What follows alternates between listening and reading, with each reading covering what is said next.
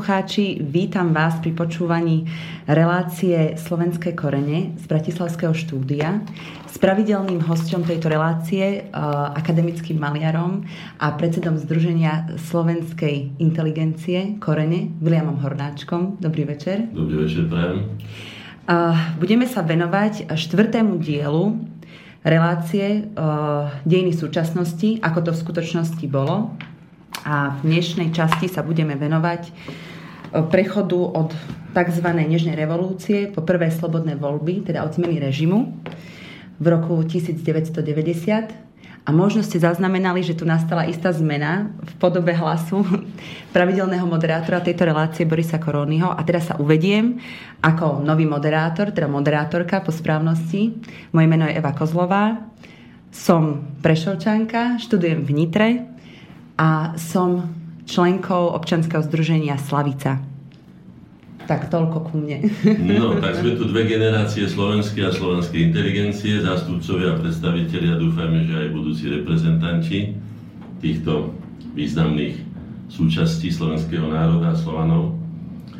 A keď využijeme to, že je tu teda staršia a mladá generácia, mladí budú klas otázky, pretože nemohli byť pri tom, keď sme my bojovali o to, aby sa Slováci stali zvrchovaným národom rozhodujúcim o svojich veciach a obnovili si svoju samostatnú štátnosť.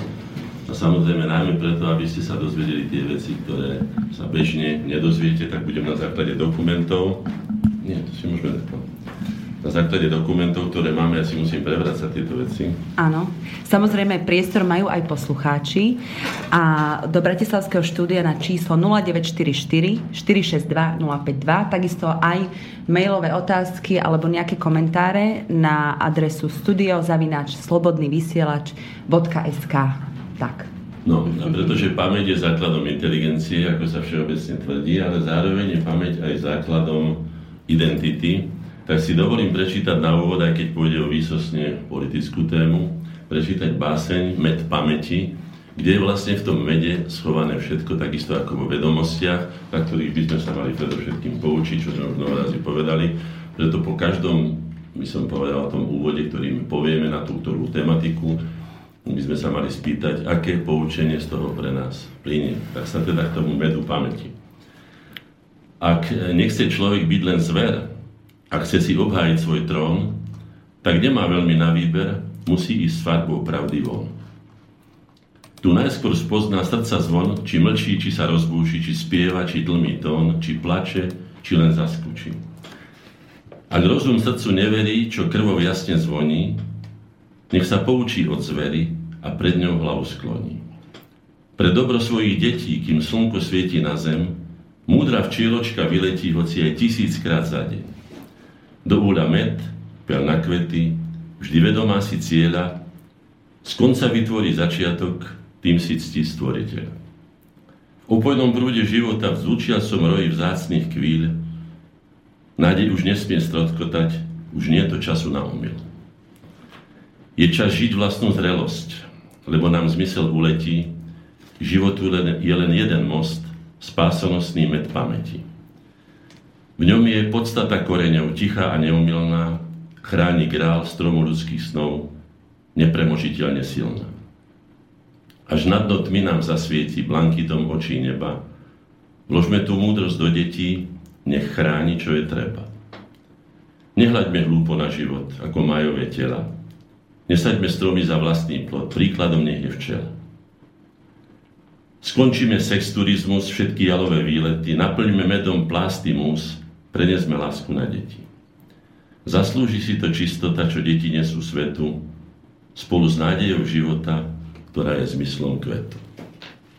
No už tak takúto poetickú som vytvoril básničku, ktorá skutočne hovorí o tom, že tá podstata, toho si sa to navonok javí, že v nejakých formálnych obrazoch je skrytá v tom mede, tam je všetko. Aj tá múdrosť toho kvetu, aj to pokračovanie, aj to všetko, čo by sme chceli, aby sme ako národ dosiahli, aby sme sa dostali skutočne tam, kde už toľké roky túžime. Na začiatku neporušíme naše zvyky a urobíme si kalendárium. Dnes je 12. maj. No, treba povedať aj ten, to zvláštne meno, že je Pankrác. Pankrát, Servas, Bonifác a ešte k tomu aj Žofia sú zmrzláci, ako sa vraví, toho roku skutočne pomrzli vinohrady.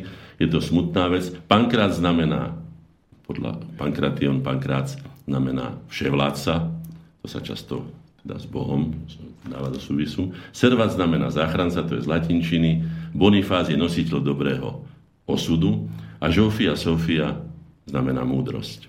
To len keď sme už pri tých zmrzlákoch. No teda poďme na to, čo sa stalo v tento deň.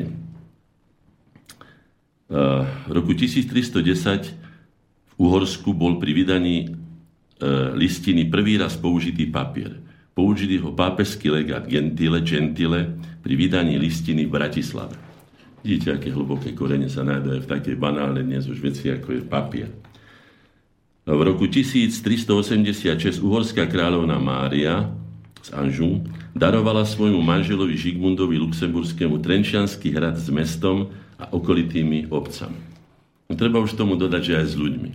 Takže mali by sme si tiež uvedomiť, že boli časy, ktoré správnym a demokratickým systémom nemali nič spoločné, že skutočne sa ľudia považovali za predmety a boli v absolútnej nadvláde zemepánov alebo iných vládcov toho vtedajšieho sveta. A treba si tiež povedať, že pani kráľovna Mária bola korunovaná ako 12-ročná, keď svojmu manželovi darovala na Trenčiansky hrad aj s mestom a okolitými obcami, tak mala 16 rokov. Takže také pomery boli, tak sa nečudujme, že aj dneska sa koľko razy počudujeme nad tým, čo všetko je možné na svete. 12. 12. mája 1848 v súvislosti s, s proklamovaním žiadosti slovenského národa bol vydaný zatýkač na Ľudovíta Štúra a Jozefa Miloslava Urbana. To boli naši predkovia. Je zaujímavé, že autorom, alebo teda zväčša tieto, tieto žiadosti písal e, Michal Miloslav Hoďa, na ktorého bol e, vydaný zatýkač až 1. júna. To znamená, že najprv na tých dvoch, ktorí s tým mali menej spoločné, až potom na neho. No podľa toho, aké boli údania, ako ho považovali za nebezpečnejšie, určite podľa toho konali. No, v roku 1908, 12. mája, v Paríži sa konal koncert s názvom Melódie všetkých krajín, na ktorom popri francúzských, amerických, anglických, nemeckých a tak ďalej zneli aj slovenské piesne Melódy Slovák, ktoré interpretoval Mikuláš Schneider Trnavský. Bola to prvá prezentácia slovenskej hudby pred francúzským obecenstvom. Tak 1908 sa ako tak dozvedeli v Paríži, že nejakí Slováci sú a že robia nejaké piesne a pritom, už som to snáď hovoril, ale zopakujem to, maďarský hudobný skladateľ, aj s častočne slovenskými koreňmi, Bela Bartok, povedal, že všade, kde zbieral vo svete ľudovú piese, nikde nenašiel také nevšedné melodické bohatstvo ako v slovenskej ľudovej piesni. Takže máme byť na čo hrdí a bolo by dobre, keby sme si to vážili aj my.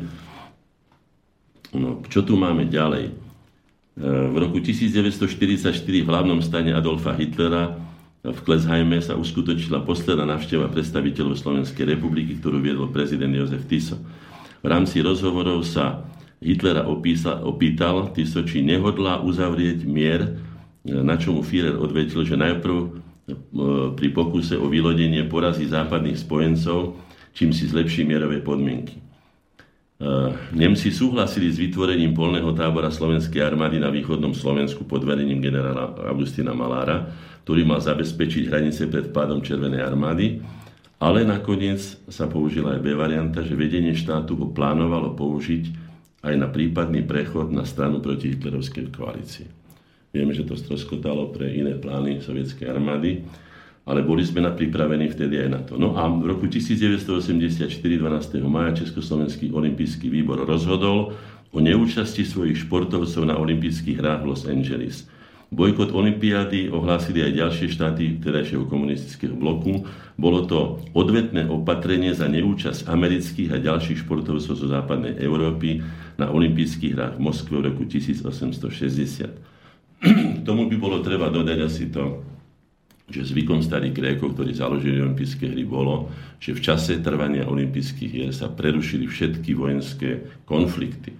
To znamená, že sme boli ďaleko teda oni boli ďaleko pred nami aj v tom humanizme, aj v tom, že si vážili tie olympijské hry ako mierové zápolenie a nie ako teda politikárčenie, ako sa to urobilo v tomto prípade naopak. No a mám tu na Trnavskú univerzitu. A, kde sme to... No. K tomuto dátumu sa viaže Trnavská univerzita, ktorú založil v roku 1635 Peter Pázmaň a v zakladajúcej listine slávnostne potvrdil, že univerzite venuje sumu 100 tisíc zlatých. Čo je ale pre nás podstatné, je, že Trnavskej univerzite na Trnavskej univerzite získalo bakalársky alebo magisterský titul 4290 študentov, z nich viac ako polovica, 2180, pochádzala z 8 slovenských stolic. Bratislavskej, Nitrianskej, Trenčianskej, Tekovskej, Oravskej, Liptovskej, Turčianskej a Zvolenskej. Univerzita sa tak významnou mierou podielala na početnom zraste slovenskej inteligencie. Významne sa zaslúžila o rozvoj slovenského jazyka aj národného povedomia. Takže treba si povedať, že napriek tomu, že to bola katolická univerzita, ale predsa len sa podielala na silnom raste slovenského povedomia a zároveň teda slovenskej kultúry a slovenskej vzdelanosti. Máme tu ešte ďalšie veci, ktoré sa odohrali. Zaujímavé sú tiež dátumy z roku 1732. V Martine sa narodil Martin Lavček, Počas 19-ročného pôsobenia v Skalici pomáhal upevňovať národný, e, národné sebavedomie skalických Slovákov. Bez týchto ľudí, čo ako sú ich mena dnes neznáme, by sme sa skutočne nedostali k dnešnej súčasnosti, kde sme ako slobodný národ, pretože táto ich bravenčia práca, alebo práca tých včielok, o ktorých som na začiatku hovoril, bez nich by sme sa skutočne nedostali ku dnešným dňom. E, v roku 1809 sa v Nespaloch narodil Jozef Just, právnik a politik, počas revolúcie 48-49 bol čekovským županom. Nazývali ho aj Tóth Király, slovenský král, pretože síce potajme, pretože bol členom maďarskej politickej strany, podporoval Slovákov, ale skutočne aj takýmto spôsobom, aj toto si treba oceniť a uvedomiť, že takýmto spôsobom sme existovali. Teraz ma v tejto súvislosti napadlo, že keď Viezdoslav v námestove na Orave oslavoval teraz neviem či 50. ale skôr 60. narodeniny, tak za ním prišiel JG, tiež spisovateľ, a vo vedľajšej miestnosti mu Hviezdoslav povedal, vážený pán doktor, ja som tiež Slovák. To znamená, toto bolo niekedy už začiatkom 20. storočia a ešte aj vtedy boli také kruté podmienky, že títo dvaja slovenskí spisovatelia, teda významné osobnosti, si museli svoje, svoje by som povedal, národné cítenie prejavovať vo vedľajšej miestnosti tým, že aj ja som Slovák. Byť Slovákom teda nebolo vždy jednoduché. no to, to teda nebolo. Dúfajme, že to bude jednoduchšie. Vráťme sa teda k našej, našej téme, ktorú sme si predsa vzali. No, uh, je to od prevratu. Hovorí sa tomu nežná revolúcia. Ja osobne hovorím, že to nebola ani revolúcia, ani nežná. Bola to dohoda predstaviteľov bývalej politickej moci, ktorí sa dohodli s budúcimi, ktorým odovzdávali moc, na tom, že teda budú, nebudú trestaní na beztrestnosti a dohodli sa aj na podmienkach a v podstate sa jednalo o manipuláciu s vedomím e, vtedajších národov, českého a slovenského, najmä študentov, teda najmä tej časti, e, ktorá mala najmenšie skúsenosti. Na tú sa vždy zameriavajú akékoľvek manipulácie, či už prevraty, alebo revolúcie, alebo tzv. revolúcie, vždycky na nich, pretože majú najmenšie skúsenosti so životom a najľahšie sa dajú ovládať. E, tomuto prevratu alebo tejto nežnej či zamatovej tzv. revolúcii predchádzali ale dávno predtým určité reformné akty, ktoré prebiehali ešte, tak povediať, v lone e, toho komunistického režimu minulého. E, stojí za to spomenúť aspoň tie, ktoré sú, ktoré sú veľmi dôležité. Napríklad v roku 1968 vyšiel dokument, alebo vznikol dokument 2000 slov v podstate, keď si to dneska už e, prečítame tie dokumenty, tak zistíme, že to boli vlastne reformní komunisti, ktorí chceli ten socialistický systém zreformovať. Dobre to s ním mysleli, kritizovali vtedajšie neduhy, ale v žiadnom prípade neboli proti tomu režimu, čiže neboli to protirežimové e, teda, iniciatívy, len chceli, aby sa niektoré neduhy odstránili. A tu sa treba poučiť aj na tom, že keby boli vtedy dali vtedajší komunisti, vtedajší vodcovia Československého štátu dali na mnohé z ich tých reformných návrhov, bol by sa možno ten režim aj udržal, alebo bol by schopný sa reformovať, ako si to napríklad predstavoval aj, aj Alexander Dubček, ktorý, ako sa hovorí, že hľadal pre socializmus ľudskú tvár, teda priateľnú pre, pre obyvateľov a zároveň aj konkurencieschopnú v rámci svetových vzťahov. No potom treba si uvedomiť, že nebyť tzv. helsinského procesu, že by sme sa neboli dostali k tomu 89. roku pravdepodobne. A helsinský proces to bol vlastne taký systém, kde sa vstávalo predovšetkým na ľudských a občianských právach. A bolo to, bolo to veľmi, veľmi nepríjemné, najmä pre totalitné režimy, ktoré teda neuznávali takéto, by som povedal, individuálne práva ale predovšetkým teda ideologické záujmy tam vyťazili. Takže e, tento helsinský proces vyprovokoval nakoniec potom aj neskôršie dokumenty, napríklad Chartu 77, ktorá vychádzala z tzv. helsinského procesu, odvolávala sa Medzinárodný pakt o občianských a politických právach, žiadalo ich dodržiavanie, no a tak ďalej. Potom v roku 1987 treba povedať, že keď prebiehali tieto také by som povedal reformné iniciatívy, tak, a je to taký určitý paradox, ktorý vzbudil veľ, veľa úsmevov vtedy, keď sa to preberalo aj na Národnej rade Slovenskej republiky, že e, už v roku 1987, teda pred večer by sa dalo povedať toho, toho mm-hmm. prevratu, toho, toho, tej zmeny režimu, založila e, inteligencia, právnická inteligencia založila na právnickej fakulte Univerzity Komenského klub Leninská iskra. Vzbudzuje to skutočne úsmev, že už e, v roku 1985, keď začala glasnosť a perestrojka v Rusku, už väčšina ľudí, ktorí boli informovaní, vedela, že to ide ako si zle nedobre a že sa skôr alebo neskôr niečo zmení. A slovenská inteligencia, najmä právnická, teda tá najvzdelanejšia z, tej, z toho politologického hľadiska, ktorá mala hľadať v tomto, v tomto uvoľňovaní už e, akési miesto alebo perspektívu pre budúcnosť slovenského národa, čo s ním, tak zachraňovala ešte aj tým nešťastným názvom Leninská iskra niečo, čoho sa vzdávali už, ako sa vraví, v samotnej Moskve.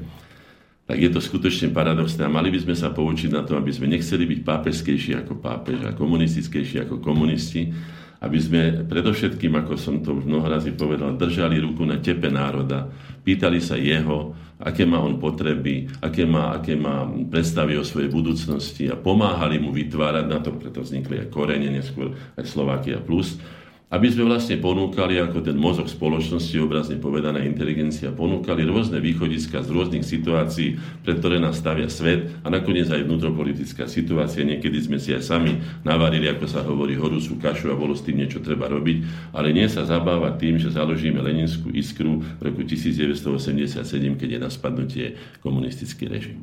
To je skutočne paradoxné a treba sa nad tým vážne zamyslieť a skutočne to už neopakovať. Uh-huh. V júni v roku 1989 ešte ďalšia z tých aktivít, ktoré teda preznamenali rok, rok alebo teda ten, ten 17. november, bolo niekoľko vied, ktoré vyšli 29. júna 1989. No. Takže to sú také základné, by som bol, impulzy, aj vnútorné, aj vonkajšie, ktoré ovplyvnili situáciu natoľko a bola pripravená, lebo ten, kto žil, ja už hovorím teraz ako pamätník, môže potvrdiť, že skutočne už od toho 85. roku a neskôr potom aj po zrušení vedúcej úlohy strany v Sovietskom zväze sa to začalo rozsýpať natoľko, potom Solidarita už predtým začala v Polsku, to sú známe veci, ktoré poznáme.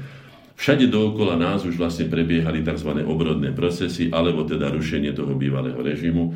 Len na Slovensku sa to ako si zdržiavalo, váhalo aj kvôli tomu, že si inteligencia neplnila svoje základné úlohy, teda tvorcu perspektív pre svoj vlastný národ. Aj preto vznikla spoločnosť slovenskej inteligencie Korene a môžem povedať, že pán profesor Prusák, ktorý právnik, neskôrší šéf katedry, myslím, neviem teraz, trestného alebo občanského práva na Trnavskej univerzite, prišiel na tie korene aj za mnou a keď počul tú diskusiu rôznych odborníkov z rôznych oblastí, v podstate skutočne slobodnú. Ja som síce bol predsedom, ale nejakým spôsobom okrem rámcovania tém som nejak nemohol zasahovať, ani som nechcel zasahovať do tých skutočne slobodných diskusí, kde ľudia slobodne hovorili o tom, ako si veci predstavujú, čo navrhujú ako riešenia. A on tak prišiel ku mne a hovorí, že pán Hornáček, to ste mali založiť pred 5 rokmi.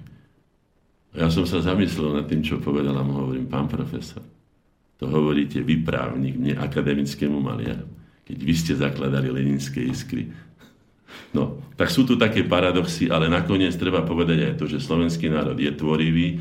Ja sa v tejto časti tohoto národa, tej tvorivej časti rátam a skutočne sme založili, možno že v hodine 12. spoločnosť slovenskej inteligencie Korene, ktorá sa charakterizovala ako nadkonfesionálne, nadstranické, nezávislé združenie Slovenskej národne uvedomelej inteligencie, ktorej úlohou je pomáhať prekonať tie rôzne peripetie, ktoré sa vtedy odohrávali aj vo svete, v Európe a samozrejme aj u nás. Takže to sú tie základné vstupy, ktoré by som si dovolil povedať e, k tomu, Áno. tomu, ako som ja povedal, zmene režimu alebo prevratu. Rozhodne to nemalo charakter revolúcie.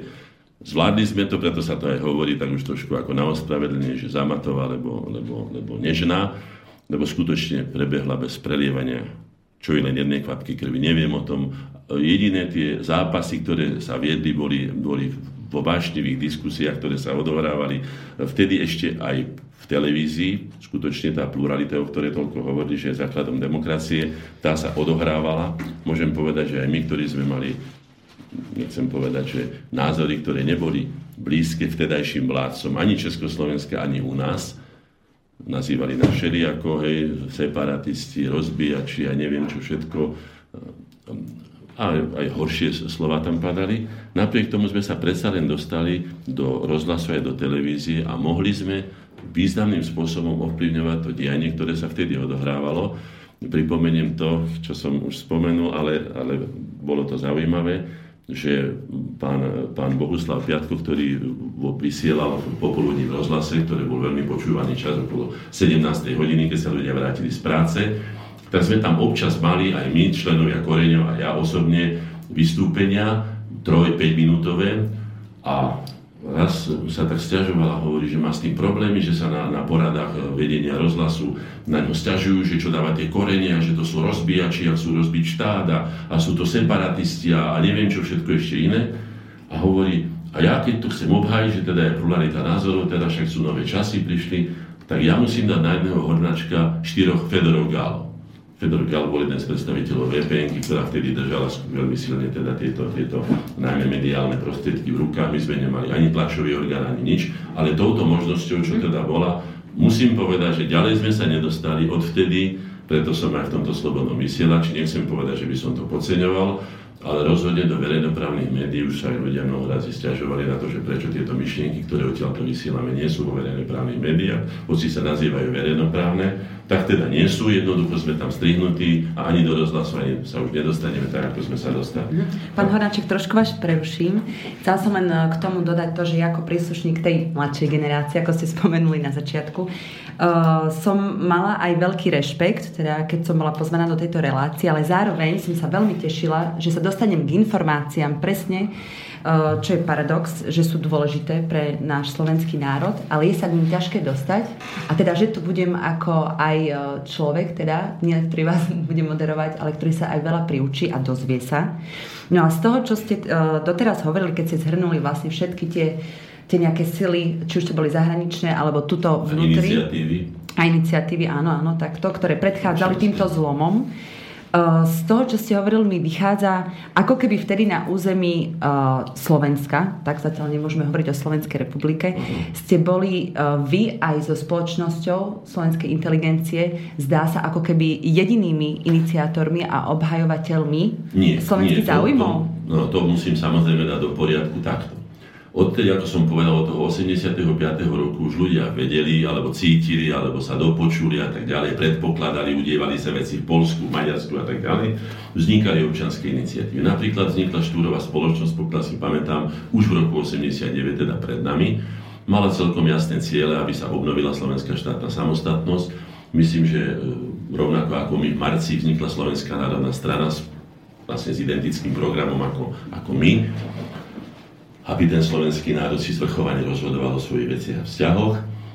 No, potom e, NEZEC ako nezávislé združenie ekonomov Slovenska, ktoré bolo ale špecializované konkrétne na, na ekonomické otázky. My sme mali, môžem povedať, bolo to inštinktívne, mnou takto ako si z mojej povahy snáď vyplývajúce, že som urobil bez akýchkoľvek hraníc. Boli tam rovnako ekonómovia, samotní nezesáci boli aj zakladateľmi, povedzme Hvezdojn Kočtu, alebo Agustín Marian Úska, alebo profesor Plachtinský a ďalší autority z tej oblasti ekonomiky.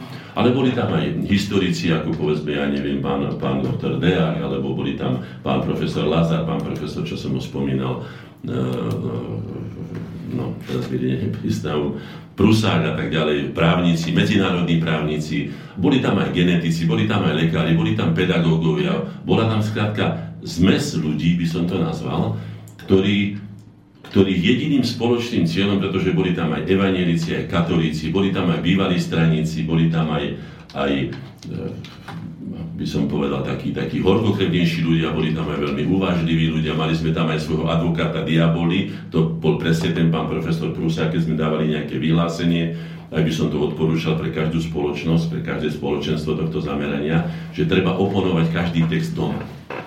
Nie ho vyhodiť do luftu, ako sa povie, do éteru a teraz vám roztrhajú a prichytia vás na tom, že je to protiústavná činnosť, alebo je to nehumánne, alebo neviem čo všetko si na to navymýšľajú, alebo aj to dokážu. Máte potom pred sebou súdne procesy, alebo nejaké nepríjemnosti, alebo kompromitáciu pred občanmi a tak ďalej. Toho sme sa vyvarovali a môžem povedať, že napriek tomu, že sme dávali vyhlásenia až s obvinením našich predstaviteľov z vlasti zrady. O tom budeme hovoriť neskôr, to sa mhm. odohralo až potom, keď vznikol samostatný slovenský štát 1.1.93, že sme obviňovali niektoré garnitúry pri výpredaji povedzme národného majetku alebo, alebo iných veciach, ktoré urobili.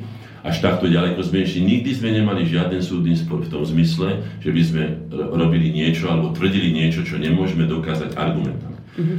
My sme boli aj tí, ako som povedal, nie jediný, ale boli sme to práve my, pretože to Združenie slovenskej inteligencie korene narastlo veľmi rýchlo do, by som povedal, do veľkých rozmerov. No, v tých naj, by som povedal, takých najaktívnejších časoch sme mali spolu so Slovakiou, plus čo je vlastne sesterské naše združenia, som predsedom obidvo, okolo 1200 členov. To skutočne nemalo žiadne združenie na Slovensku. To je stále to obdobie pred dnešnou revolúciou?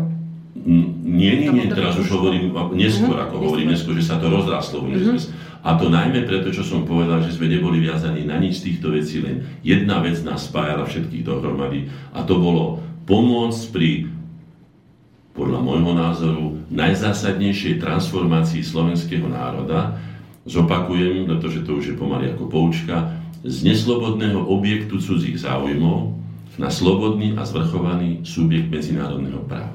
To je niečo také, čo som ja prirovnal, ak dovolíte, z toho biologicky ako premena larvy kukli na motýla.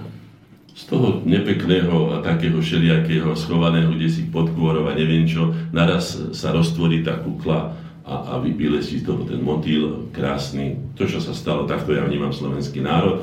No toto sa stalo, takže tento, k tomuto zásadnému prerodu a prelomu sme pomohli aj my.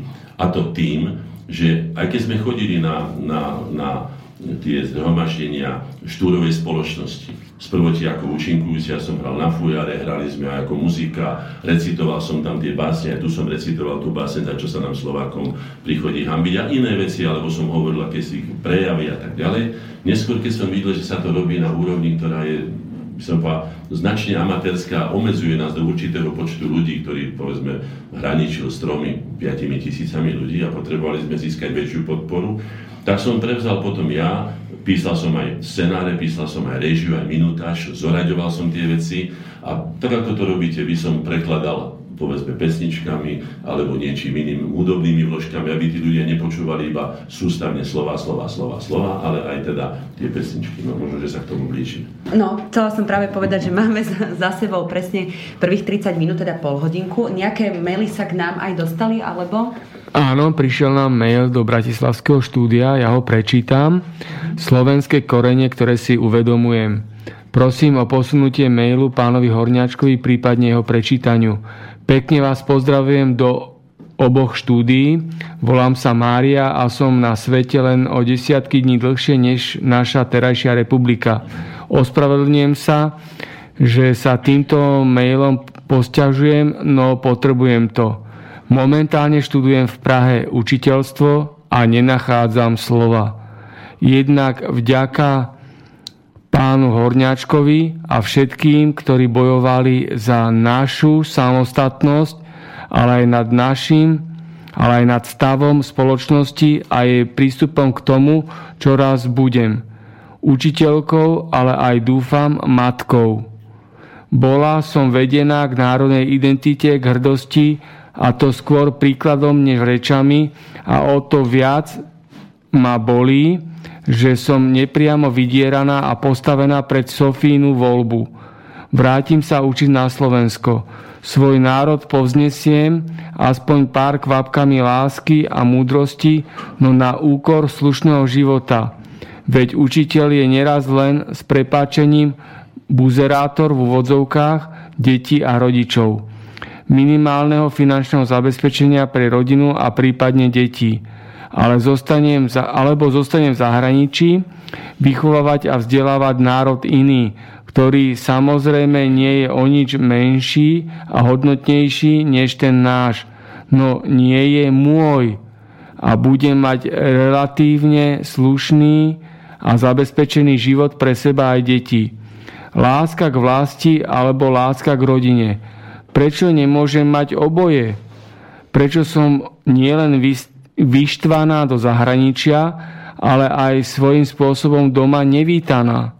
Máte na to odpoveď? S pozdravom Maja zo Stovežatej. Zdravím Maju Prahy. Ďakujeme za, ďakujeme za e-mail. Veľmi si myslím, že uh, na to bude mať pán Hornáček produktívnu odpoveď. Uh, čo sa týka mňa, tak ja mám na to názor taký, že to je možno ten problém celkovej charakteristiky postavenia uh, učiteľov, teda ako pedagógov v tomto systéme a obzvlášť sa týka nejakých uh, národných otázok otázok slovenskej kultúry, histórie, vzdelanosti a zároveň treba sa opýtať, že nakoľko je systém postavený, aby im túto slobodu e, šírenia alebo kvalitu ich práce zabezpečoval. Ale to si myslím, že by možno patrilo asi do inej relácie. No, nevadí, ja sa vyjadrím k tomu, no. čo som počul, ja som si urobil poznámky k tomu. Predovšetkým, výchova detí je najdôležitejšou činnosťou každého dospelého. To je jedno, či u zviera, alebo u ľudí. Ak dospelí ľudia nenaučia deti, alebo svoje mláďatá, obrazne povedané, návyky, ktoré sú potrebné pre život, pretože výchova v podstate je príprava na život. Je to formovanie človeka na to, aby vydržal v živote tie veci, ktoré ho čakajú, o ktorých dospelí vedia, ako vyzerajú, čo s tým treba robiť, o čom deti nevedia. To znamená, že je to najdôležitejšia ľudská činnosť a vôbec činnosť dospelých, to som už povedal. Ako poslanec Národnej rady som si dal ako prvé, na prvé miesto svojho vlastného osobného programu toto. Vrátiť poslaniu, ani som to nenazval povolanie, ani poslaniu učiteľa, jeho pôvodnú autoritu, vážnosť, ale aj ocenenie. A to morálne, aj finančné alebo hmotné ocenenie. No. Samozrejme, na tom sa musí podielať obidva stavy. My vieme veľmi dobre, že aj učiteľia za bývalého režimu boli prisluhovačmi režimu a vychovávali tie deti podľa tých noriem, ktoré treba aj v dejepise, ktoré boli. Čiže aj oni sa svojím spôsobom podielali mnohí, povedzme len v tom dejepise, na deformovaní nášho historického vedomia, sebavedomia mnohých vecí. Čiže každý máme, za sebou by som povedal, akési hriechy, ktoré by sme mali spoločne odstrániť. Ak dobrú volu budeme mať a to, že treba, keď treba niečo obetovať, alebo otázka znie, či obetovať, alebo sa vybrať tou ľahkou cestou, tak to je vyslovene intimná otázka, osobná otázka, na, na ktorú, a na odpoveď má každý svoje právo. Môže byť aj vonku, môže byť aj tu. Ale je nenahraditeľné, my ak si rozpustíme inteligenciu, ako sa to deje, totiž jedným z najväčších prekliatí tejto novej doby a tých otvorených hraníc je aj to, že ľudia hľadajú cestu ľahšieho úniku. Poviem, prečo ľahšieho. Aj môj brat žije v Kanade. Povedal, že on sa tu nebude s komunistami hádať, že on vie veľmi dobre, ako to je, že keď nevstúpi do strany a tak ďalej, bla bla bla, nebudem to... A ja som sa ho spýtal, Peťo, a kto nám tu robí poriadok? Keď všetci odídeme, veď oni možno, že na nič iné ani nečakajú Bohy, kto teraz vidíte, ako tu dochádza k premiestňovaniu dokonca celých kultúr, hej. Ich nebude trápiť, že nejakých 5 miliónov Slovákov odíde a ja neviem, časť ich bude v Nemecku, časť ich bude tam, ale oni sa pomaly, v Amerike, pomaly sa rozpustia. Uvedomme si, že po tisícoch rokoch alebo po tisícich rokoch neslobody konečne máme v rukách niečo, čo nemal Štúr, čo nemal Hurban, čo nemali Bernolákovci, čo nemali celé generácie slovenských. Také podmienky, aj keď sú tie podmienky nie dobré a rozhodne nie sú také dobré, ako nie sú vo Švajčiarsku, ako sú vo Švajčiarsku, lebo... ale oni si to urobili sami. Možno, že tí v tom, v tom Anglicku alebo India, Británii, že teda parazitovali na tých druhých, že teda časť toho blahobytu alebo toho systému, ktorý je tam blahobytný, pochádza aj z týchto zdrojov, ale predovšetkým si to sami museli zariadiť. Neboli to Marťania, ktorí im tam prišli urobiť poriadok. To znamená, že moja odpoveď nie. Ja som sa teda, myslím, že dokázateľne, a už to je všeobecne známe, obetoval na 26 rokov do služby národu, tak je to aj napísané, pretože teraz sa chliebláme a teraz to treba urobiť. Ja sa spýtam, kedy a kedy to chceme dosiahnuť. Chceme všetci odísť a všetci chceme byť v Amerika, všetci chceme byť blahobytní. A čo naše deti, kde za to predsa nemôžu, že to je takto. A nakoniec máme to, keď sme my vydržali v Rakúsko-Horsku, vydržali sme v takých či onakých cudzích projektoch, máme konečne vlastný projekt, je čas, aby sme sa, áno, jedna generácia, minimálne jedna generácia musí sa obetovať. Aby to bolo lepšie, ako to bolo predtým. Inak sa to nedá. Za tých 23 rokov, čo tento štát je, nečakajme zázraky, predsa iní budovali svoj blahobyt, napríklad Švajčiari, tých špeciálne som študoval, pretože je podobne e, veľká spoločnosť okolo tých 6-7 miliónov, hej, e, podobne veľké územia a tak ďalej, podobný horský terén a neviem čo všetko, veľmi podobné veci sú tam, hej, ale oni boli chudobným štátom 600-700 rokov. Až potom okolo 19. Mm, storočia a po prvej svetovej vojne a tak ďalej sa chopili rozumu, dali sa na ľahkú chémiu, dali sa na hodinky, dali sa na obchodovanie s peniazmi, neviem čo všetko iné. Skrátka našli spôsob života pre seba. A toľké roky žili ako. To znamená, že oni to budovali toľké roky, tak my nechcíme, že sme sa dnes osamostatnili, založili sme si vlastný štát, konečne sami o sebe rozhodujeme a chceme, aby všetko bolo v poriadku. Nedá sa to. Ale cesta ide, to presne ide cez výchov. Ak my nezasadíme do tejto generácie a do ďalšej generácie dobrý hodnotový systém, kvalitný, schopný, konkurencieschopný, tak sa nedostaneme ďalej. Čiže nezostáva nám iná cesta a chceme žiť dôstojný život ako národ, len sa obetovať, vychovať vlastné deti lepšie, ako sme boli vychovaní my. A myslím, že úspech nás nemôže mať toľko, toľko odkaz aj rodičom, aj e, učiteľom, pedagógom. My si dáme krátku hudobnú prestávku a trošku teda ostaneme v slovenských vodách. Áno. Zahráme si, koho si zahráme? Zahráme si v dolinách od e, Desmodu. Teda prespievanú originálu Karola Duchovňa. Áno, nech sa páči.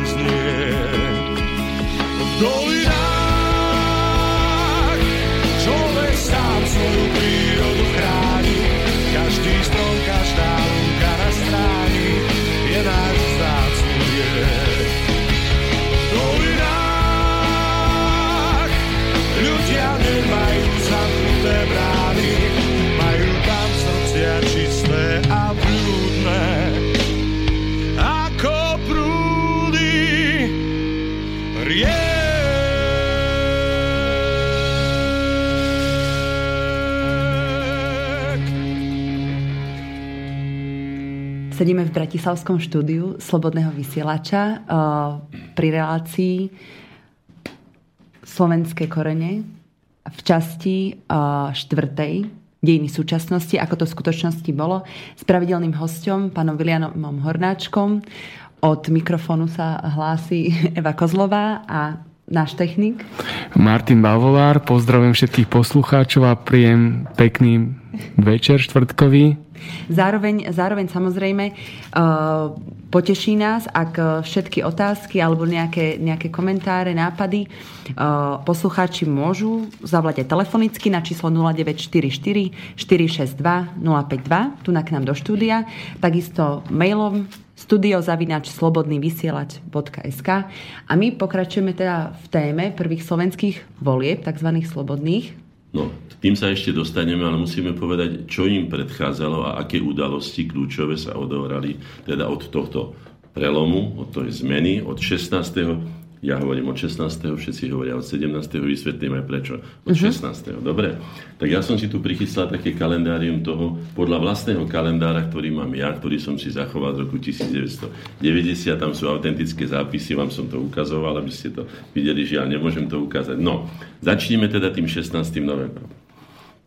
16. novembra slovenskí vysokoškoláci demonstrovali v Bratislave za akademické slobody a demokraciu. To znamená, že nepripravení nikým neinštruovaní, sami spontánne vycítili tú dobu a deň predtým, ako už bolo dávno dohodnutý 17. november, ktorý bol vlastne provokáciou a s mŕtvým študentom Šmídom, čo vy si už možno nepamätáte, že dodnes žije ten Ešteba, ktorý to mal na starosti urobiť tú provokáciu, aby sa vzbudila úžasná nevôľa ľudí, pohoršenie, skladka, aby sa napenila krv, ako sa hovorí, tak ten živčák žije do dneska ešte hovorí, že má aj e, pás alebo niečo, alebo lístok, alebo niečo, čo má leteť e, do Sovietskeho zväzu sa schovať, aby, aby sa stratil, aby ho už nebolo do dneska žije a prebehla správa, ktorú donieslo sem aj nakoniec kňažko z, o, z Prahy, zabili študenta Šmída, krvilační komunisti a tak ďalej. To znamená, že tá manipulácia prebehla, čiže aj tu mhm. možno povedať, že to bol taký zamatovo nežný podvod, nikoho síce nezabili, ale skutočne veľmi zatrmácali verejnou mienkou aj nami, keď sme sa dopočuli, že je mŕtvý človek a tak ďalej. Vidíte, ale ako sme odvtedy sa stali okolko cynickejšími, keď tu na, na Ukrajine sú tisícky mŕtvi, v Jugoslávii boli tisícky mŕtvi a to sa nás tak nedotýkalo a tu na naraz s nami zatriasol jeden šmíd, že tam, ktorý mohol byť nakoniec v úvozovkách aj ušlapaný alebo niečo skrátka. Ale bola to plánovaná obe, bola to plánovaná provokácia, ktorá mala vzbudiť teda by som povedal tie revolučné nálady, čo sa aj stalo, došli, to je svinstvo, vidíte, to sú nie ani ľudia a tak ďalej, skrátka takýchto rečí sme sa napočúvali. Takže potom 17. novembra na Medzinárodný deň študentstva to bolo prichystané, českí študenti demonstrovali v Prahe, e, policia brutálne zasiahla, ale to tu už nepíšu, že tam vlastne bol tento podvod s tým, s tým mŕtvým študentom Švídom, ktorý nikdy neexistoval, áno, že to mhm. tam bol. Ale to poučenie by sme si mali z toho vziať, že pozor na tieto revolučné nálady, pretože keď sa skutočne pustí davová psychóza ako jeden nebezpečná lavína, tá sa veľmi ťažko dá zastaviť, ale najmä dá sa vynikajúco zneužiť. Videli sme to na Majdane. Tí ľudia, ktorí to zažili pred dvomi rokmi, dneska si môžu hlavu búchať o zem, keď videli, ak sa nechali oklamať, podviesť, kam ich to doviedlo do ešte väčšej biedy, akej boli, miesto toho, aby si rozumne sadli. Preto som mnohokrát povedal a zopakujem to. Revolúcia je najhorší spôsob, ako urobiť poriadok, podľa môjho názoru. To mi prípada to, ako keby ste prišli domov a začali by ste s metákom miesto zametania rozbíjať porcelánové tieto okna, vybíjať a tak ďalej. No, to ja si myslím, že je ten najhorší spôsob robenia. Hádam, nerozpieme do toho bodu, kedy naozaj budeme musieť rozbíjať no, ale môžem povedať, že tu sme sa my, akože slovenská inteligencia, do tohto zamiešali v tom zmysle, že sme dali tým, potom keď už sme viedli my tie zhromaždenia, dali sme im vecný, kultúrny, argumentačný charakter. Vyhýbali sme sa akýmkoľvek excesom a povedali sme si my svoju vlastnú doktrínu. Uh-huh. Nikdy nebuďte proti. Za, za niečo. Nie, že proti hentým, proti tamtým, na hentým. Nie Nechajte, oni sa nezmenia tým, či budeme na nich nadávať, alebo čo robiť nie. My musíme zmeniť seba, musíme nájsť spôsoby, také, ktoré budú priateľné a treba povedať, že tento celý proces, ktorý sa u nás nazval, ja som ho nazval slovenskou cestou, skutočne taký špecifický pre nás, mierový, kultúrny, ústavný a tak ďalej, bol nielen príkladom pre tých, ktorí teda sa chcú vyhnúť vzájomnému vraždeniu, ale vyrazil zbranie aj našim oponentom, pretože ešte na to sme si dávali pozor, keď sme mávali ľuďom rukami, aby sme náhodou nemali prsty spolu, aby nepovedali, že hajlujeme alebo niečo, pretože zmanipulovať sa dá všetko. A dneska vám nemusím hovoriť pri počítačových grafikách sa vás urobia to, čo ste v živote neboli, čiže tá manipulácia je veľmi nebezpečná, tak sme mali roztiahnuté prsty, sme sa to učili, dajte si pozor, nekývajte spojenými rukami, Dajte si biele košele, nechoďte v cvokách, nedávajte si holé hlavy, neholte si hlavy, budete so skinheadmi, z hooligan, spájani a tak ďalej. Čiže tu sme mi použili aj svoj vlastný rozum, aj skúsenosť, ktorá tu je a zároveň sme vycítili, alebo sme teda si povedali, že mentalita slovenského národa nie je skutočne krvilačná, ani v tomto zmysle revolučná, pretože aj ten 48 rok spolu s Čechami neprebehol tak krvavo, ako povedzme tá revolúcia v 56. Maďarsku alebo inde. Skladka je to mentalita a s tým treba rátať. Generál nemôže chcieť, alebo vodca akýkoľvek, aby sa zmenil kvôli nemu národ. Musí rešpektovať, preto sme povedali, my nie sme ani Srbi, ani Chorváti, ani Litovci, ani Estonci, ani Armeni. Sme Slováci, máme špecifickú povahu a podľa toho my musíme nájsť ten kľúč k odomknutiu toho srdca toho národa, aby sme ho skutočne viedli spôsobom, ktorý mu vyhovuje. A tým sme získali sympatie, pretože ako hovorím, tí pred nami mali tam 3-5 tisíc ľudí maximálne. A keď sme robili my zhromaždenia, mali sme tam 40 tisíc ľudí, bolo to plné až po Manderlách dolu, po, po Tesco, plné ulice boli za nami, pred nami plné. A ľudia, keď videli, že tam vystupujú aj slušní ľudia, že argumentujú, že nenadávame na Čechov, nenadávame na Maďarov, hajíme si svoje vlastné práva, presadzujeme si to, čo je našim právom, či ústavným, alebo právom podľa charty OSN a tak ďalej, ľudských práv. Toto sme presadzovali a to by som teda radil v tej revolúcii, alebo k tomu prevratu toľko. No potom je tu treba povedať, že e, boli tam tie požiadavky očista verejného života od, stalini, od stalinistov a ich metód, tu čítam v dejinách, ja si myslím, že stalinistické metódy sa už v poslednú dobu nepoužívali. Ten režim už bol tak meký a tak bol už slabý a tak už bol vlastne, už naokolo všade sa to menilo, mm-hmm. že aj tí komunisti boli už vlastne veľmi mierni, dalo by sa povedať, že, že už boli jak plastelina, no, obrazne povedané. Takže aj to si treba uvedomiť, že u nás nebolo treba nejakých násilných aktov, aby sme sa teda dobúrali cez, ak sa vraví, otvorené dvere. Bolo by to zbytočné. No, oni sa samotní potom aj vzdávali, prijali tam tie, urobila sa vláda národného porozumenia, boli tam čiastočne aj komunisti, boli tam aj čiastočne kooptovaní ľudia z občianského fóra a tak ďalej. Hľadalo sa taký, taký spôsob, ktorý by bol čo najmenej škodlivý a čo najmenej teda ublížil aj tomu národu, aj tej spoločnosti, ktorá tu bola. To si treba oceniť, už si o tom myslíme čokoľvek. Hej. No, samozrejme, rušili sa zátarasy, prekážky, drotené, tzv. železná opona. No, keď si spomenieme, že my sme sa tešili a ešte mám dva alebo tri kúsky, to niekto aj strihal, akože že toho boli kilometre, no, tak mám odložené, akože to je taká relikvia na tú dobu. A dneska, keď vidíme, aké múry sa stavajú znovu, tak si povieme, bolo treba takto horkokrvne a takto rýchlo rušiť veci, ktoré sa vyvíjali stáročia. Ja si pamätám, keď sa pílila hranica medzi Rakúskom a Slovenskom, teraz už neviem, či tam bol pán Gašparovič alebo Fico, alebo niekto z týchto predstaviteľov, s predstaviteľmi Rakúska, s takou vervou pílili tú, tú, ako, tú závoru, hej, trevenu. Ja som si vtedy povedal, chlapci, mali by ste si uvedomiť, koľké stáročia sme bojovali o to, aby sme mali konečne na vlastných dverách vlastný zámok, vla, tak ako to mávam. Veď predsa aj po tom všetkom, po tej demokratizácii, ako sa o nej hovorí, snad niekto vypína dvere z pantov, alebo kľúče si zavesíte pred dvere. Veď vieme veľmi dobre, že život je, je vlastne konflikt, sústavný konflikt rôznych záujmov, veď my si nemôžeme takto dovoliť. Ja som povedal, mali ste tie závory zdvihnúť, ako taký, by som povedal, prst na pozor. Ak budú dobré vzťahy a nebude sa nič viac, budú otvorené. Ale ak sa dá čo stane, padnú takisto, ako my sa zamykáme na noc alebo zatvárame dvere, keď ideme do práce. Je to predsa celkom prirodzené a logické. Lenže, a znovu to zopakujem, v takom tom opojení, tej davovej psychóze, naraz ľudia veria veciam, ktorým by za normálnych okolností. Je to určitý druh opojenia, keď človek nevníma, v prírode to môžeme nazvať, prepačte, že to tak trošku porovnám, nie je to celkom presné, ako keď príde ruje. Ten jeleň vám nepríde, keď je normálnych, by som povedal, stavoch, keď mu tie hormóny nemiešajú v tej hlave. Vám sa nedostanete ho na dostrel. Celý rok ho nevidíte. A, a keď príde ruja, tak vám príde na 20 metrov pred pušku. No, takisto aj ryby sú veľmi opatrné a keď sa trú, tak sa hrnú aj na, na lopatky, turbín, krížom, krážom idú, nechajú sa zabíjať, ten ich ťaha. Takže, a toto vedia tí manipulátori perfektne zneužívať, na to si treba dávať veľký pozor a treba chrániť najmä mladú generáciu, pretože ona nemá skúsenosti, má premiéru energie, premiéru temperamentu, má premiéru tvorivosti, ako by to malo byť, čo by bolo dobré a tak ďalej. Nechá sa na čo nakriatnúť, lebo ešte nemá toľko popálení na hryzancov a jaziev ako tí starší vlci, obrazne povedané. Takže bolo by treba nadviazať ten generačný kontakt, možno, že aj preto, keď sme tu my dvaja, že si môžeme povedať, tohto sa vyhýbajte, túto nechoďte, tak ako učí e, vlča, teda vlk, vlča, túto nechoď, aj keď je to pekne navoňané, lebo tam ti klepnú takto e, pasce do čumáka. Alebo tady to chodte, toto je cesta schodná, toto je cesta rozumu, toto je cesta kultúrna, toto je cesta, ktorú príjme aj svet, keď aj napríklad sa im nepáči, ako som povedal, mnohým sa nepáčilo, že vznikla samostatná Slovenská republika, ale aj tí naši najväčší nepriateľa museli uznať, že sme si to zaslúžili tým kultúrnym spôsobom, ktorým sme toto všetko dosiahli.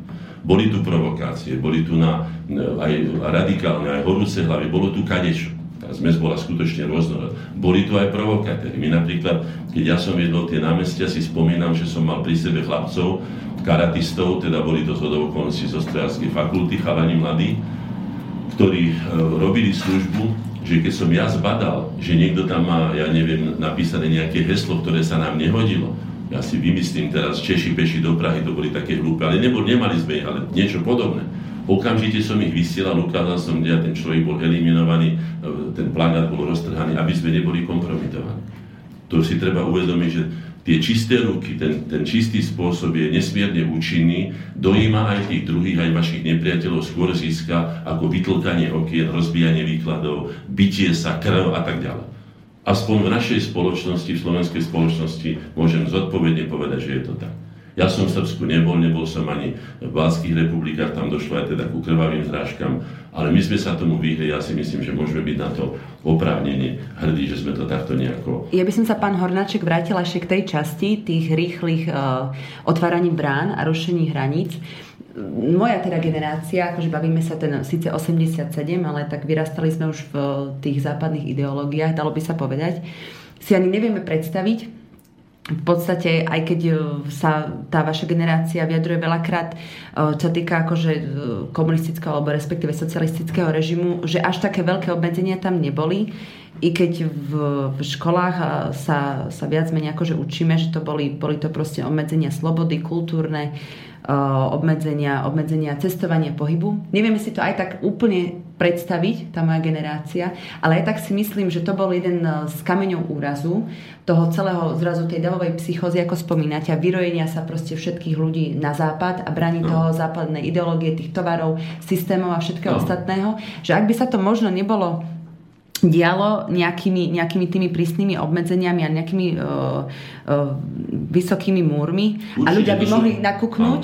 To som tak, povedal, že keby boli no. počúvali reformistov vlastných aj z týchto iniciatív, čo som hovoril, tých 1000, 2000 slov alebo 77 a tak ďalej, boli by sa určite... Ja si myslím, Nemali sme ale, ten kontakt, nemohli sme si ani naladiť rádio. Že sa to každého týka, že kto bráni prirodzenej energii a uzatvára ho do nejakého to jedno, či ideologického, či iného priestoru, musí očakávať, že niekde to vyduje, ten hrb, že niekde to skladka pustí. S tým musí rátať. Ale oni si boli sebeistí, bolo to také, ja vám poviem z vlastnej skúsenosti, že pán Chňopek bol minister zahraničných vecí, vtedajšieho mhm. Československa a bol to jeden z nomenklatúrnych kádrov, ktorý mal prvoradé informácie, určite, od tajných služieb a tak ďalej.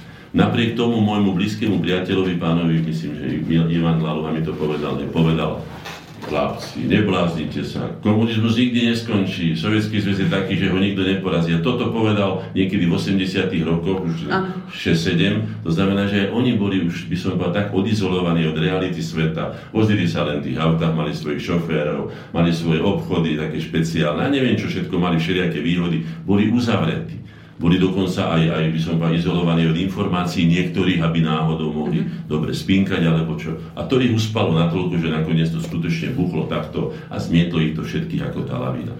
To máte svetú pravdu, že áno, treba rešpektovať aj opozičné názory a preto som ja vždy povedal, treba všetko nechať oponovať vyoponovať a potom sa kryštalicky tá pravda zo všetkých strán vyoponovaná môže pred nami objaviť ako východisko pre celú spoločnosť. To je tá kritickosť, lenže pre nás sa tým pádom, v tom, teda pre vás... To je z nášho hesla. Náročnosť, no. kritickosť e, a tvorivosť. A stala sa to pre nás západná kultúra a e, štáty západnej Európy zakázaným ovocím. Takže e, vtedy ľudia išli absolútne bez tej kritickosti, ktorá je nevyhnutná, smerom von a zabudli ako keby za sebou niečo, niečo vybudovať, ja si čo, k čomu sa mohli vrátiť. nás, so ženou treba že sme veľmi sa túžobne pobrali do Heinburgu a kúpili uh-huh. sme si tam tie najnesmyselnejšie somariny. Iba preto, že ste mohli. Tie, tie oranžové, zelené a neviem aké šampóny, že sme doteraz neoholohlaveli zázrak. Oni to tam vlastne vypredávali. Uh-huh. To ako dneska som sa dozvedel, ale to neviem, či by som sa nenarušil. Konkrétny výrobok mám, ktorý je v Amerike zakázaný. Na nám sú zaplavené tie obchody. Je to ústna kozmetika. Nebudem to hovoriť, aby som sa nedostal do kompli, ale je to tak.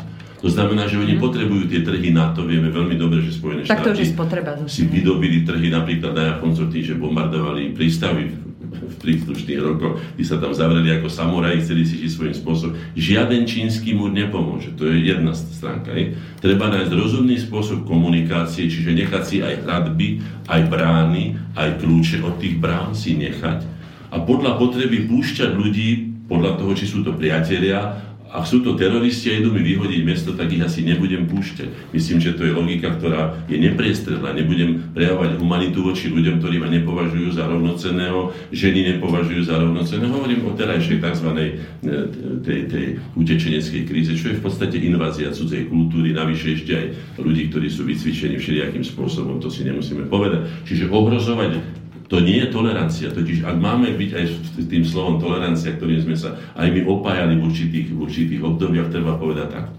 Ak tolerancia, tak potom k tým, ktorí recipročne, tak ako my ku tak aj oni ku tolerantný presa nebudem voči tomu, kto mi ukradne ešte aj stoličku spod zadku, alebo mi porozbíja okna, e, znásilní mi ženu, alebo decka mi zoberie do otroctva, neuznáva ma ako kresťan, alebo som len neveriaci pes, tak tomu predsa nemôžem byť tolerantný. To už nie je tolerancia, to je hlúposť, to je forma hlúposti.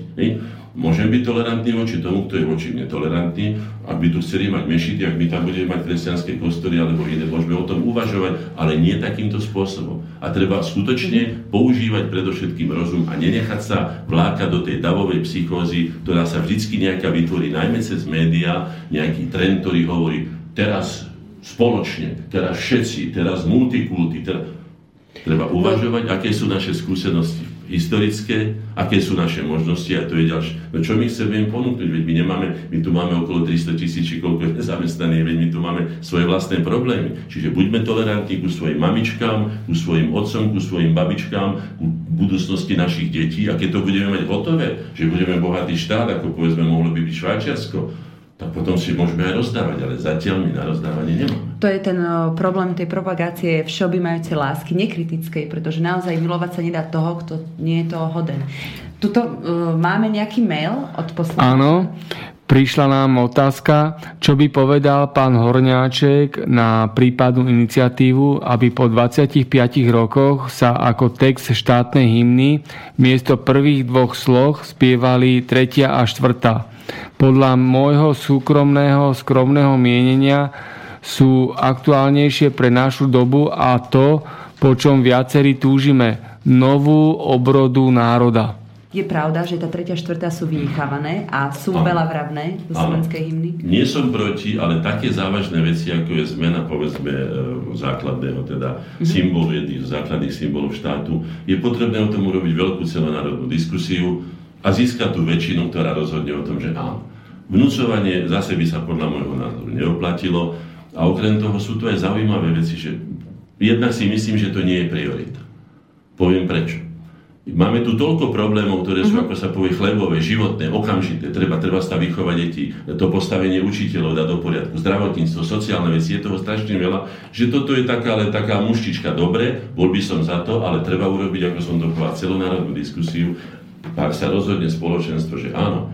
A na druhej strane si zoberme, že keď u nás, myslím, že sám prezident Kováč to otvoril, že to je ako, že na Tatrov sa blízka, že to je akési búrlivé a nevhodné pre túto dobu, mal by si vypočuť Marsejezu. Ak si ho nedal, nech si ho dal preložiť, však teraz už on tomu nerozumie v takom ťažkom stave, ale iný. A tam by videl o potokoch krvi, ktoré majú tie za nepriateľa, ktorých budeme e, zabíjať a tak ďalej. Do dneska deň a oduševňujú sa tí Francúzi, že je to stará vraj demokratická veľmoc a tak ďalej. No, takže to len toľko. Áno, nie, nie som proti, ale buďme rozumní, urobme tie priority, ktoré sú, ak nám horí strecha nad hlavou, tak sa nezaoberajme tým, že aké budeme mať topánky zajtra do kostola. Ešte toľko pre toho poslucháča, aby sme ho úplne ako uspokojili uh, odpoveďou. A ak by sme sa bavili o doplnení, alebo neviem, či chcel úplne poslucháč nahradiť prvú, druhú, tou treťou, štvrtou, alebo chce ju doplniť? On chcel uh, na miest, v štátnej hymne miesto prvých dvoch slov spievať tretiu a štvrtú. Ja by som skôr, že rozšíriť, ale to by sa muselo diať uh, prostredníctvom referenda. Alebo je aj iná cesta? Áno, najprv diskusiu urobiť a potom urobiť aj referendum. Prečo hm. A samozrejme ale aj s inými vecami, lebo zase to referendum nie je lacné, tak treba už potom sústrediť viacej takýchto vecí a dať ľuďom rozhodnúť. Takže toľko... Ale ešte ja to musím povedať, ak chceme robiť referendum, musíme si uvedomiť, že by bol, mali byť povedané všetky plusy a mínusy toho rozhodnutia. Nie tak, ako je to u nás zvyknuté, že jedna časť názorového spektra sa vôbec nedostane ku slovu a potom rozhodnú tí, ktorí vlastnia médiá, ktorí majú tieto žiariče a tak ďalej. To už potom nemá s demokraciou nič spoločné. Tak a to, to sa dneska deje, Je to známa tvorba súhlasu. Takže toľko k hymne, ktorú by sme prenechali na teraz ako nie taký aktuálny problém. A keď sa vrátime, teda už sa nachádzame v 89. Sme už po novembri. A mňa by zaujímalo, aká bola nálada v slovenskej spoločnosti aká no, bola možno, že aj, aj, aj podpora celkovo? Vy ste boli ako, ako združenie? No treba povedať, že to, čo sa odohrávalo vtedy vo svete a v Európe, začaté povedzme tým helsinským procesom, tým, že začalo to padať teda v tom Sajúze, tá vedúca úloha strany, glásnosť, perestrojka, ľudia sa rozhovorili, samozrejme aj s tým, čo som povedal, že to sa dá perfektne zneužívať, ľudia sa dajú perfektne manipulovať, dá sa do nich vsádzať rôzne témy, ktoré sú aj falošné a nie podstatné rozhodenie prioritami.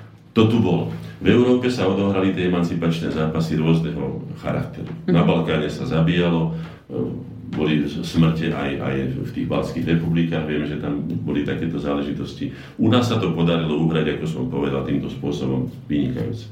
Ale ľudia boli nadšení. Keď si porovnám slovenskú spoločnosť v roku 1990 alebo 89-90, to nadšenie, tie doslova by som povedal rozžiarené oči ľudí, ktorí si aj dôverovali, niekedy samozrejme zbytočne a mnoho naleteli. To už ide jedno s druhým, to si treba povedať, že keď je človek nadšený, o tom sme už dneska povedali pár slov, e, vidí to trošku skreslenie, tak ako keď si človek povedzme vypije v dobrej spoločnosti, teraz sa mu všetko zdá byť pekné, rúžové, výborné, ale na druhý deň dojde e, ďalší deň a príde platenie účtov, dá čo sa odohralo, možno človeka hlava boli a tak ďalej. Čiže treba tieto veci zabaliť do jedného spoločného, aby si človek uvedomil, že každý chleba je o dvoch kôrkach. To si treba uvedomovať. A najmä vtedy, keď sa vám zdá, že, že, že skutočne je všetko v ružových farbách. No, nám sa skutočne otvoril obzor, jednak sme vycestovali, teraz sme si kúpili, aj keď zbytočnosti zistili sme veľmi rýchlo, že sme sa nechali, kúpili sme si fritézu, ktorá sa pokazila za ja neviem krátku chvíľu, lebo to boli všetko vypredaje, oni to vedeli, oni to mali prichystané. No,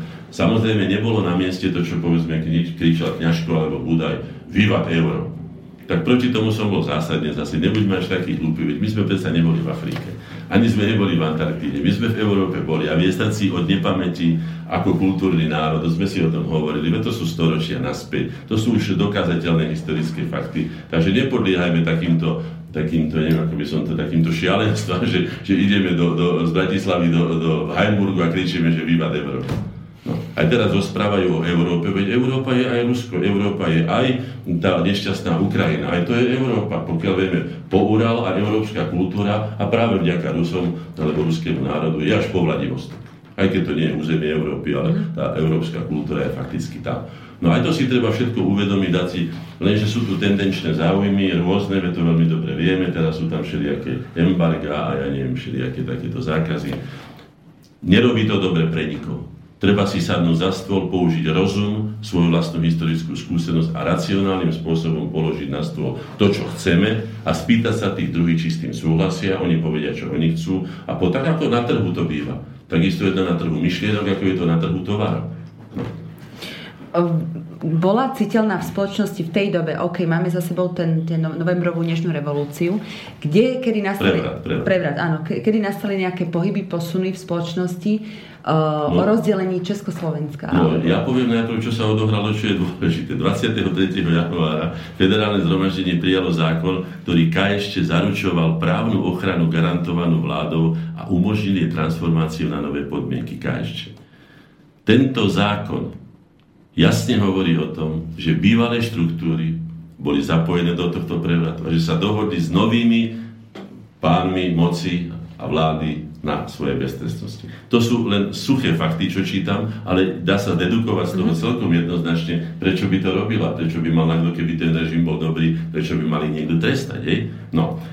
Potom ďalšia vec bola, že e, prišiel sem kapápeš a poboskal slovenskú zem, ktorý si to pamätal, síce bolo to tiež také, no slovenskú zem nepoboskal, lebo poboskal asfalt na, na letisku, hej, ktorý bol možno, že z ruskej ropy, alebo ja neviem, sovietský, to už vám neviem povedať, nebolo to tak, ale symbolika tu bola, to treba povedať jednoznačne. Lebo len tam, kde považoval ten národ za perspektívny, suverénny, alebo ktorý teda má, aby som povedal, je hoden toho, aby pápež si klakol alebo láhol na zem alebo čo a poboskal teda symbolicky samozrejme tú zem. To isté urobil v Prahe, to urobil v Bratislave, čím nás svojím spôsobom aj pred svetovou verejnosťou dal na jednu úroveň. To bol veľký úspech pre Slovákov ako takých, bolo to veľmi silné povzbudenie a bol to jeden z tých vetrov alebo z tých, z tých pohybov, z tých prúdov, ktoré nás posúvali k tomu, aby sme uvažovali o tom, že dokončíme to, o čom snívali generácie národovcov a vlastencov pred nám. Dokončíme ten národno-emancipačný proces Slovákov a uzavrieme ho čestným, slušným spôsobom, bez toho, aby sme niekomu niečo brali, nikomu sme nič nezobrali, od nikoho sme nič nepýtali. Chceli sme si na vlastnom historickom území Isté, že menšom, ako sme kedysi mali, no ale nevracajme sa naspäť o 500 rokov, ako sa niektorí chcú vracať a hovoria nám o maďarskej zemi, ktorú priniesli na Slovensku. Keď som sa spýtal, nech mi povedia naši susedia Maďari, koľko tej slovenskej zeme si priniesli spoza Uralu na, na kopítach svojich koní. To je moja otázka, no.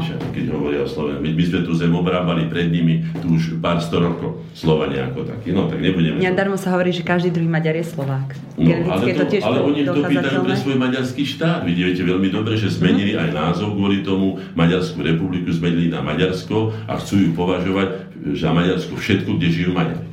Uh-huh. Tak to už je bezočivosť, na ktorej sa skutočne nedohodneme, to by som teda uh, by rád videl toho, kto by teda pustil svoju slovenskú zem, ktorú skutočne tu naobrávame stáročia, len preto, že niekto sa premenuje na Maďarskej republiky na Maďarsko. Ale verím, že poslucháčom v mojom veku, možno aj trošku vyššom, možno mladším, okolo 30 rokov a menej, práve tieto informácie teraz nejako pred očami, že čo to ten Hornáček tam hovorí, to je ten, podľa mňa ten prúser toho dejepisu, ktorý sa písal na základe nie asi úplne vždy pravdivo podložených historických faktov a súvislostí a títo posluchači teraz nechápu, o akej slovenskej zemi v Maďarsku dnešnom to hovoríme. Hej? No. Čiže to, to, je, to je ďalší problém, že tie naše dejiny, ktoré sa učíme v školách, či sú skutočnými dejinami No pozrite sa, predovšetkým treba povedať, že historický ústav Slovenskej akadémie vied bol za toho bývalého mm. režimu, bol ideologickým pracoviskom komunistickej strany Slovenska. To znamená, že to nemalo s dejinami a s dejepisom nič spoločné. Urobili také dejiny, aký si ten režim prijal. Hej? Podľa marxizmu, leninizmu, lebo podľa, neviem, potom podľa čechoslovakistických, predtým pred maďarovských a rôznych iných hľadisk. To znamená, že my patríme k národom, ktoré sú najviac, alebo ktoré majú najviac deformované svoje historické vedomie. Maďari presne vedia, čo chcú a vedia to stáročie. A je to ich doktrína a podľa toho idú. A budú sa vždy snažiť, pokiaľ budú o obnovenie Veľkého Uhorska, teraz už ako Maďarska samozrejme, hej, v čo najväčších hraniciach. Čo nebolo vždy Čo je svojím spôsobom aj logické z ich strany, ale bolo by hlúpe z našej strany, keby sme čo i len milimeter púšťali z toho, čo nakoniec patrilo aj nám, veď celé, celý Piliš, ako teda Matra patrila Slovákom donedávna, až po Budapeš, vieme veľmi dobre, že celý ten venec slovenských dedín okolo Budapeš, to sú známe fakty.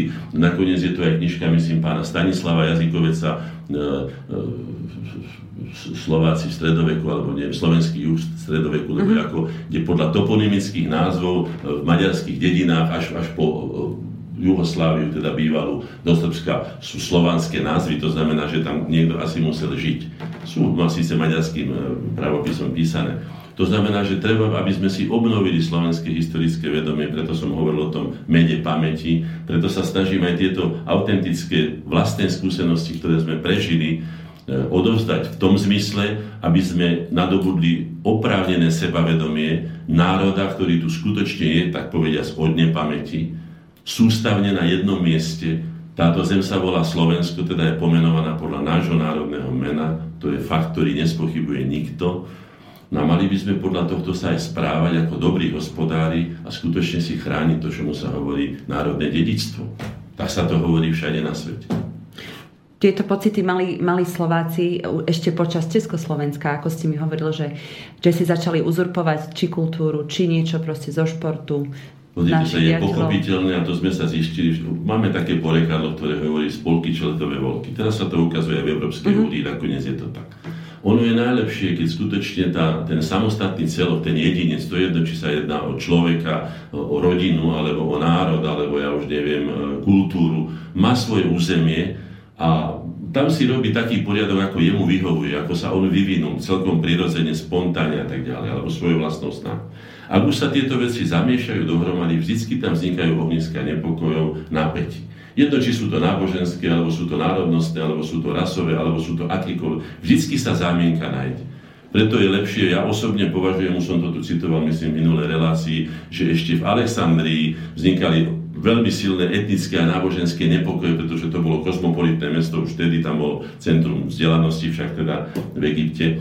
A som aj citoval, ktoré sa tam odohrali teda krvavé zrážky doslova, že sa vyhlazovali navzájom, ničili si kultúry, prišla jedna, druhá, rozbila im sochy a tak ďalej. Mm-hmm. Myslím, že ešte ľudstvo nie je na tej úrovni, aby si vedelo vážiť všetky tieto kultúry, ktoré sú, aby sme sa mohli dohodnúť povedzme za jedným stolom aj takto rôznofarebný, ako, ako alebo teda myslím rôznokultúrny, ale má to, má to sústavne svoje, svoje ohniská napätia, Dokonca sa niekedy obávam, že tí, čo to ženú na ten mlyn toho multikunty, zámerne to ženú aj na ten mlyn tých sporov, pretože sa stále hovorí o premnožení ľudstva, teda hovoria mm-hmm. o tom mhm. predovšetkým tí boháči, ktorí mu zavadziame na cestách, už aj vo vzduchu im zavadziame, už aj na mori im zavadziame, pretože oni chcú chodiť, ja neviem, na akých lodiach, väčších ako mesto a skrátka zbavujeme ich určitého komfortu, na ktorý si oni robia nárok, neviem prečo, ale robia si ho a tak sa dozvieme raz od Billa Gatesa, lebo že treba urobiť zlatú, áno, zlatú miliardu treba mm-hmm. urobiť urobiť a ostatní sú tu zbytočne a sa pýtam, a čo s tým 6,5 miliardy ľudí chcete urobiť? Na to aj. sú už aj plány, ale to si myslím, že sú v iných reláciách rozoberané, no, akože aj tie masové to rozoberať, nechcem ani hmm. konšpirovať, ale jeden fakt je, že ľudia sa skutočne správajú už veľmi ničivo voči svojmu životnému prostrediu. Všeobecne.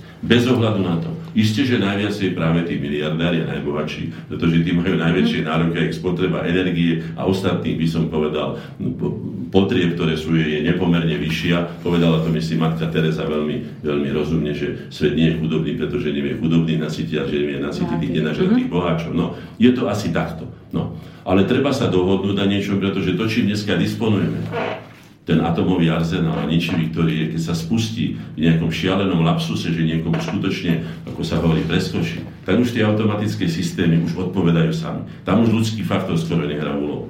Takže treba to skutočne, opakujem to, čo som toľko razy povedal. Múdrosť, svornosť, vytrvalosť, kritickosť, náročnosť, kritickosť a tvorivosť. Ak sa budeme držať rácia rozumu, kultúrnosti, veď sme predsa kultúrne bytosti, my nie sme len prírodné bytosti, sme aj prírodné bytosti, ale sme kultúrne bytosti. Ak sa to naučíme, tak sa to bude dačiť. Ak nie, ale preto o tom je aj táto relácia, aby sme si povedali, aké cesty k tomu vedú, aké cesty k tomu určite nevedú. Takže to spolužitie uh, nás, teda z Čechmi... Bolo logicky, ale nebolo, je silnejší, si vždy uplatní svoju, mm-hmm. by som povedal, dominanciu. Dokonca by som povedal, že aj v prírode je to tak, že určite medveď nepočúva ani zajaca, ani rysa, ani vlka. Medveď si robí svoj poriadok, preto keď som niekto to hovorí, že Rusov sa netreba bať, ja som povedal, Rusov sa treba bať. Lebo Rusi sú veľkí a Rusi si nenechajú, a už to dokázali x razy, či to bol Napoleon, alebo to bol Hitler, alebo to... Oni si sa dlho ako medveď mm-hmm. nenechajú. Tak ich zbytočne nedraždíme, ja skutočne ich mám rád, ale nie na našom území. Nech sú tam, kde sú, navštevujme sa, majme sa radi, majme sa v úcte, ale nerobme tieto provokácie, pretože to skutočne hraničí už dneska s existenciou nielen ľudstva, ale aj života na tejto planete. A to je ináč smutné, akože inšpirovať by sme sa od Rusov, teda ako našich slovanských bratov mali, pretože myslím si, že nie je úplne normálne, napriek tomu, že sme, čo si myslím, keďže referendum bolo neplatné, nelegálne v organizácii NATO, že Slovákom nejako okrem tých pár protestov nejako dramaticky nevadilo, že si tie americké tanky cez slovenské územie prešli smerom samozrejme na východ, lebo jednoducho to vidno, že toto by Rusi nedovolili, i keď aj tak si myslím, že dosť blízko sa dostali uh, nejaké No, ja len toľko poviem, že ako to na mňa pôsobí osobne, toto provokovanie cez NATO a Spojené štáty, uh-huh. toho ruského obkolesovania základňami, vedie k tomu, že niekto chce presunúť čo najďalej od seba konflikt. Áno. Vidím to aj v tejto tzv. vysťahovaleckej kríze, alebo ja tomu hovorím invázia, lebo to je skutočne invázia, to, čo sa tu deje. To už nie je kríza, to, to je invázia inej kultúry a ľudí, ktorí sem prišli nie pracovať, ale skrátka využívať tu aj ten sociálny systém a prišli sem urobiť možno, že aj neporiadok a nejaký konflikt. No. Takže ja osobne som za tieto veci nie, ale o tom rozhodujú tí najsilnejší do toho. Už my sme sa mali starať ako sa povie, keď už nebudeme rozhodovať v tom lese, kde rozhodujú medvede, kde rozhodujú vlčie svorky, kde rozhodujú predátory, ako sa povie, my medzi nich nepatríme, tak si riešme svoje vlastné problémy a naučme sa nájsť spôsob života, ktorý nám umožní nielen prežiť, ale žiť aj dôstojný ľudský život. To je moja úloha, inú si netrúfam povedať. Ja verím a dúfam, že v tejto dobe ešte bude možný vôbec nejaký spôsob, ktorý by bol mieru milovný a teda e, nejaký kultúrny, myslím, za náš slovenský národ, ako, ako sa teraz obhajiť a ochrániť a ustať túto situáciu. Či je ešte tu na vôbec časovo, nejako možno geopolitický priestor na, na nejaké nekonflikt konfliktné riešenie, na nejaké nedramatické riešenie. No, v tom, v čom sa teraz nachádzame, myslím. Z našej strany konflikt nevíde, pretože na to nemáme nič. Nemáme už ani armádu, máme len Až 30 sily. minút môžeme hajiť naše ale, hranice, tak to sme momentálne na to. Nemôžeme hajiť nič, pretože s tým, čo máme, to je škoda aj z kasárny vôbec vyhnať ho. No, to je zbytočné. To je ako keď vyťahli e, Poliaci na jazdeckých, e, jazdecké plúky, teda na koňom vyťahli proti e, hitlerovským motorizovaným brigádom. To je, to je smrť na isté, takže to, o tom my ani neuvažujeme. My uvažujeme o tom, ako sa poučiť, pretože ste si určite všimli, že aj vo svete sú malé skupiny národov, ktorých nie je veľa, ktorí držia celé, by som povedal, obrovské celky, napríklad bankovníctvo, nie, alebo ja neviem. Bavíme sa o Švajčiarsku. Informácia, kade kto, no tak ne, ja nemusím, to si už dosať, dosaďte vy osobne, uh-huh. to všetko sú to malé skupiny a, a rozhodne používajú predovšetkým rozum rozum, myslenie, vytváranie perspektív, vytváranie alternatívnych plánov, ktoré čakajú na to, kedy dozrie doba, kedy sa čo dá urobiť a tak ďalej. To je naša úloha. Ak začne horeť les, ten zajac alebo ten rys, keby sme sa medzi rysom mm-hmm. chceli rátať, povedzme, no, určite nezahasí. Tak jeho úlohou je iné. Nedopustiť, aby sa to stalo, alebo prípadne zobrať nohy na plecia a odísť, pretože inak sa to nedá. On sa nemôže predsa s medveďom pustiť zápasy, to je dopredu prehratý. Našou úlohou nie je toto. Našou úlohou je, ako som povedal, prísť k rozumu, použiť svoje historické skúsenosti, poučiť sa na nich a povedať si, tady je to cesta možná, tady je to cesta nemožná. Aspoň toľko zatiaľ a potom uvidím. Dúfam, že sa poučíme, keďže sme vlastne z toho rozdelenia, ktoré ešte nás len čaká, o ktorom si povieme trochu viacej, e, nevzlišili tak úplne e, ziskovo. To nám ešte pán Hornáček porozpráva. Máme nejaké maily od poslucháčov?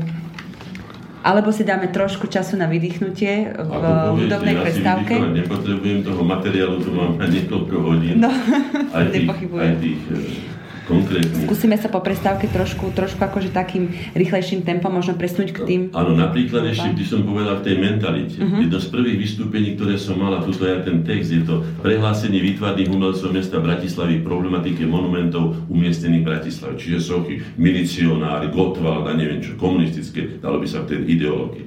Napriek tomu všetkému, že som s tým nesúhlasil, napriek tomu všetkému som ja navrhol text, ktorý je tu na aby, aby sa nebúrali tie veci, aby sa nechali ako do, doklad mm-hmm. doby, na ktorých sa možno aj poučiť.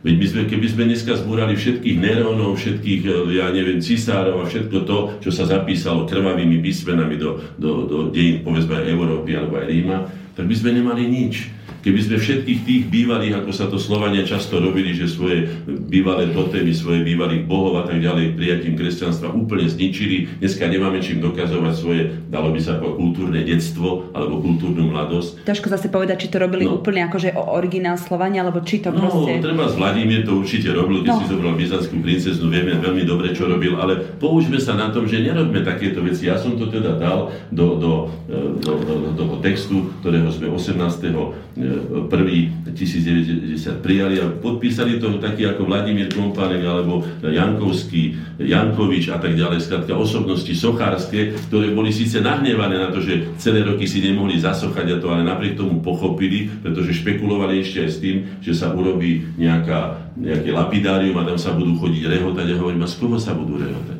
Veď tie sochy nemajú uši. Z nás sa mhm. budú rehotať, že sme to uznávali tu na 40 rokov. Netreba sa zbavovať histórie. Nie, Inak sa nemáme ešte poučiť. A si... No, ešte predtým, ak si zahráme pesničku, máme poslucháča na linke. Pekný večer prajem, počujeme sa? Dobrý večer.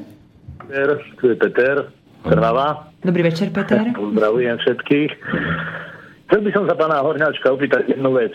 On povedal, že máme limity. Máme limity malého národa, limity v tom, že nechceme vyvolať nejaký chaos, ktorý ja som osobne videl pri akcii Gorila, kde tam boli určité skupiny, ktoré naozaj chceli vyvolať taký e, Majdan, obdobu Majdanu. Čo si on myslí, akým spôsobom my môžeme v tomto e, období a za tých určitých limitujúcich, limitujúcich e, by som to nazval, nejakých, nejakých uh, hraníc, uh, ktoré nás ktoré nás, ktoré nás obmedzujú. Obmedzujú nás hlavne v tom, že sme teda hlavne mali, potom nie sme významní, malopočetní sme, e, potom musíme lavírovať medzi e, rôznymi stranami. E, úplne súhlasím s tým, čo ste povedal, že, že áno, že treba nevyvolávať nejaké rozbroje, proste vedieť sa prikloniť aj Nemcom, aj Grusom, aj Američanom, čo si myslíte, že akú úlohu by malo hrať Slovensko e, v tomto období, alebo akým spôsobom by sa malo, e, malo správať? Pretože nie je jednoduché e, sa vyhraniť. My Dobre. v podstate sa nemôžeme voči ničomu vyhraniť. Takže Dobre, chcel by som poznať jeho názor na to. To je, to je všetko? No. Otázka takto? Dobre, Áno, ďakujem, Peter. Počúvať, ďakujem. Pán Hornáček, odpoviete? Vyhraniť nie, že sa nemôžeme, my sa môžeme a aj sa musíme vyhraniť. Musíme sa napríklad vyhraniť proti tomu, že nesmieme prijať to, čo je nám škodlivé, to, čo nám ubližuje. My si musíme jasne povedať, je pravdou, že nie vždy to dokážeme zmeniť, ale musíme si jasne povedať, že tady to cesta nevedie a toto my nechceme. A musíme čakať, keďže inú silu nemáme. Ja som nepovedal, že Slováci sú malý národ, nie sme národy, nie sú tak ako ľudia, nie sú podľa vzrastu veľkí alebo malí, ale podľa osobnosti, teda ja nedelím národy na malé a veľké, ale nie sme početný národ, to je, jedna fakt, to je jeden fakt. Teda vzhľadom tomu, že Slovensko má toľko ľudí ako povedzme stredne veľké veľkomesto vo svete. Takže vyhraniť sa musíme voči tomu, že čo nechceme, musíme jasne identifikovať, jasne to povedať a podľa možnosti využiť aj tieto demokratické, alebo teda aspoň kvázi, alebo aspoň ako tak demokratické prostredie na to, aby sme si povedali, toto my nebereme, za toto my nehlasujeme. A keď nás už aj prehlasujú, tak potom nebola to naša vôľa, my sme to nechceli, ako sa povie, znásilili nás, donútili nás tomu, ale musíme to dať najavo. Nesmieme byť konformní s niečím, čo nám evidentne škodí. My sme navrhli z tej našej poslednej konferencii, ktoré sme mali, keď sme videli, že Európska únia nechráni ani našu civilizáciu, nechráni ani naše hranice. Rovnako ako NATO, hoci je to obrovská sila. Naopak zdá sa, že teda ako keby tomu napomáhali pani Merkelová a tieto veci, však to predsa vidíme, ako sa tvária, ako lákajú tí ľudí. Tak my sme navrhovali, aby sme vystúpili z týchto združení, pretože nám neprinášajú užitok, ale nám škodia. Na tom nie je nič predsa zlého, keď ja poviem, že ma to bolí, alebo to nemám rád, alebo je to mi protivné. Na to mám predsa svoje aj demokratické, ale aj základné ľudské právo. Moja ľudská dôstojnosť mi to umožňuje. No, Slováci sa inak po tejto stránke nesprávali zle ako národ, Horšie je to s jeho inteligenciou. Teraz budem hovoriť do vlastných radov, keď sme o tomto mnohokrát rozprávali s pánom Chelemenníkom, žiaľ už teda ako e, nebohým, tak som mu aj povedal, že pozrite sa, ako sa správala ruská inteligencia alebo ruské elity aj finančne ku svojmu vlastnému národu. Tam sa e, ťahali lode, keď už sa dávno ťahali, aj nakoniec koňami sa ťahali, parnými strojami a neviem čím všetkým išlo, tí burlaci. A potom to, čo na nich nazdierali, chodili tam do Bádenov a do Parížov, vyhazovali tam tisícky a zapalovali si, ja neviem, 100 frankovkami, lebo ja neviem čím všetkým, cigári, aby ukazovali, akí sú frajeri.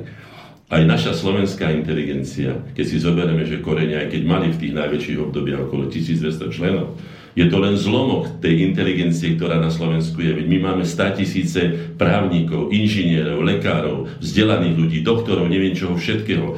A koľko ľudia sa zapojili do toho emancipačného procesu završenia tej, tej poslednej etapy, aby sme skutočne dosiahli to, čo iné národy majú. To znamená, chyba nie je v národe, ja som si slovenský národ nikdy nedal na ňo dopustiť, chyba je v jeho elitách.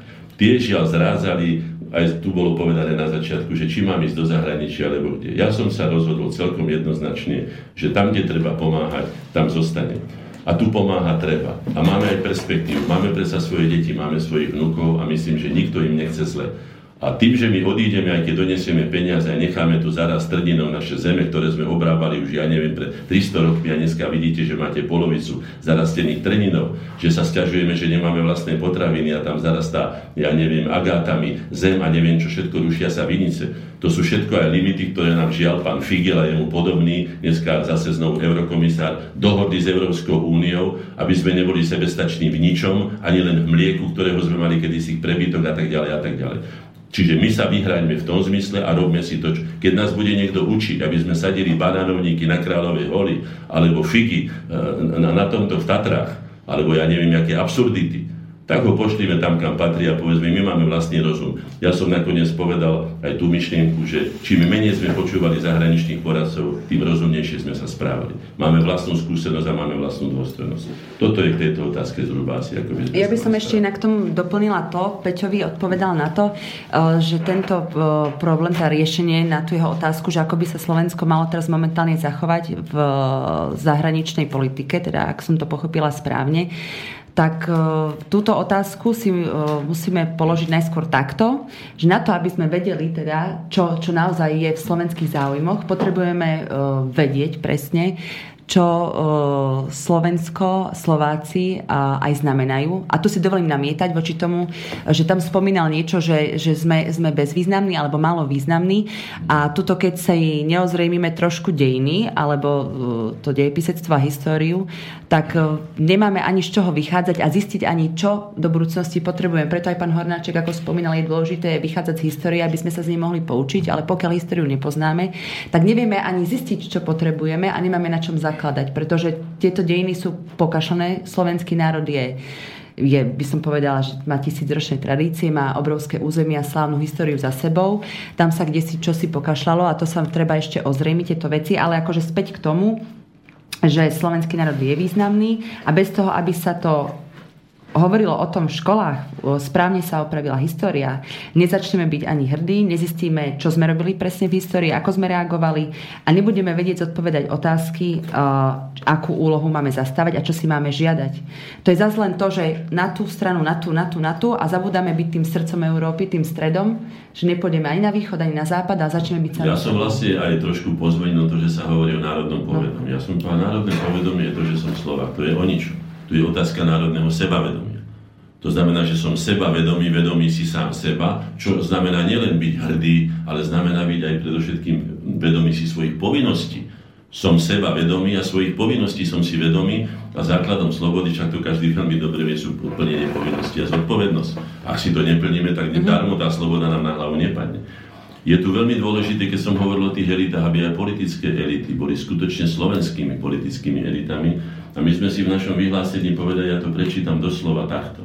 Vychádzame z presvedčenia, že politika v slobodnej demokratickej spoločnosti nie je iba výsadou politikov a vedených Pán Hodáček, máme nejaký telefonát, posluchača na linke, či dokončíme, ešte, počkáme ešte trošku. Politika tvorí prirodzenú súčasť života slobodných občanov ako jeden z ich základných práv, ale aj povinností, ktoré nám priniesol november 89.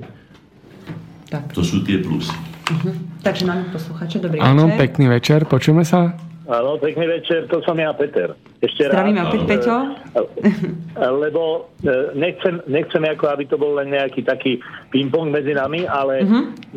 ja som nepovedal, že sme nevýznamný a bezvýznamný národ. Ja som to myslel v tom význame ekonomicko, vojensko, kultúrno, lebo napríklad si zoberte e, slabé slo, slovenské povedomie, slabá hrdosť.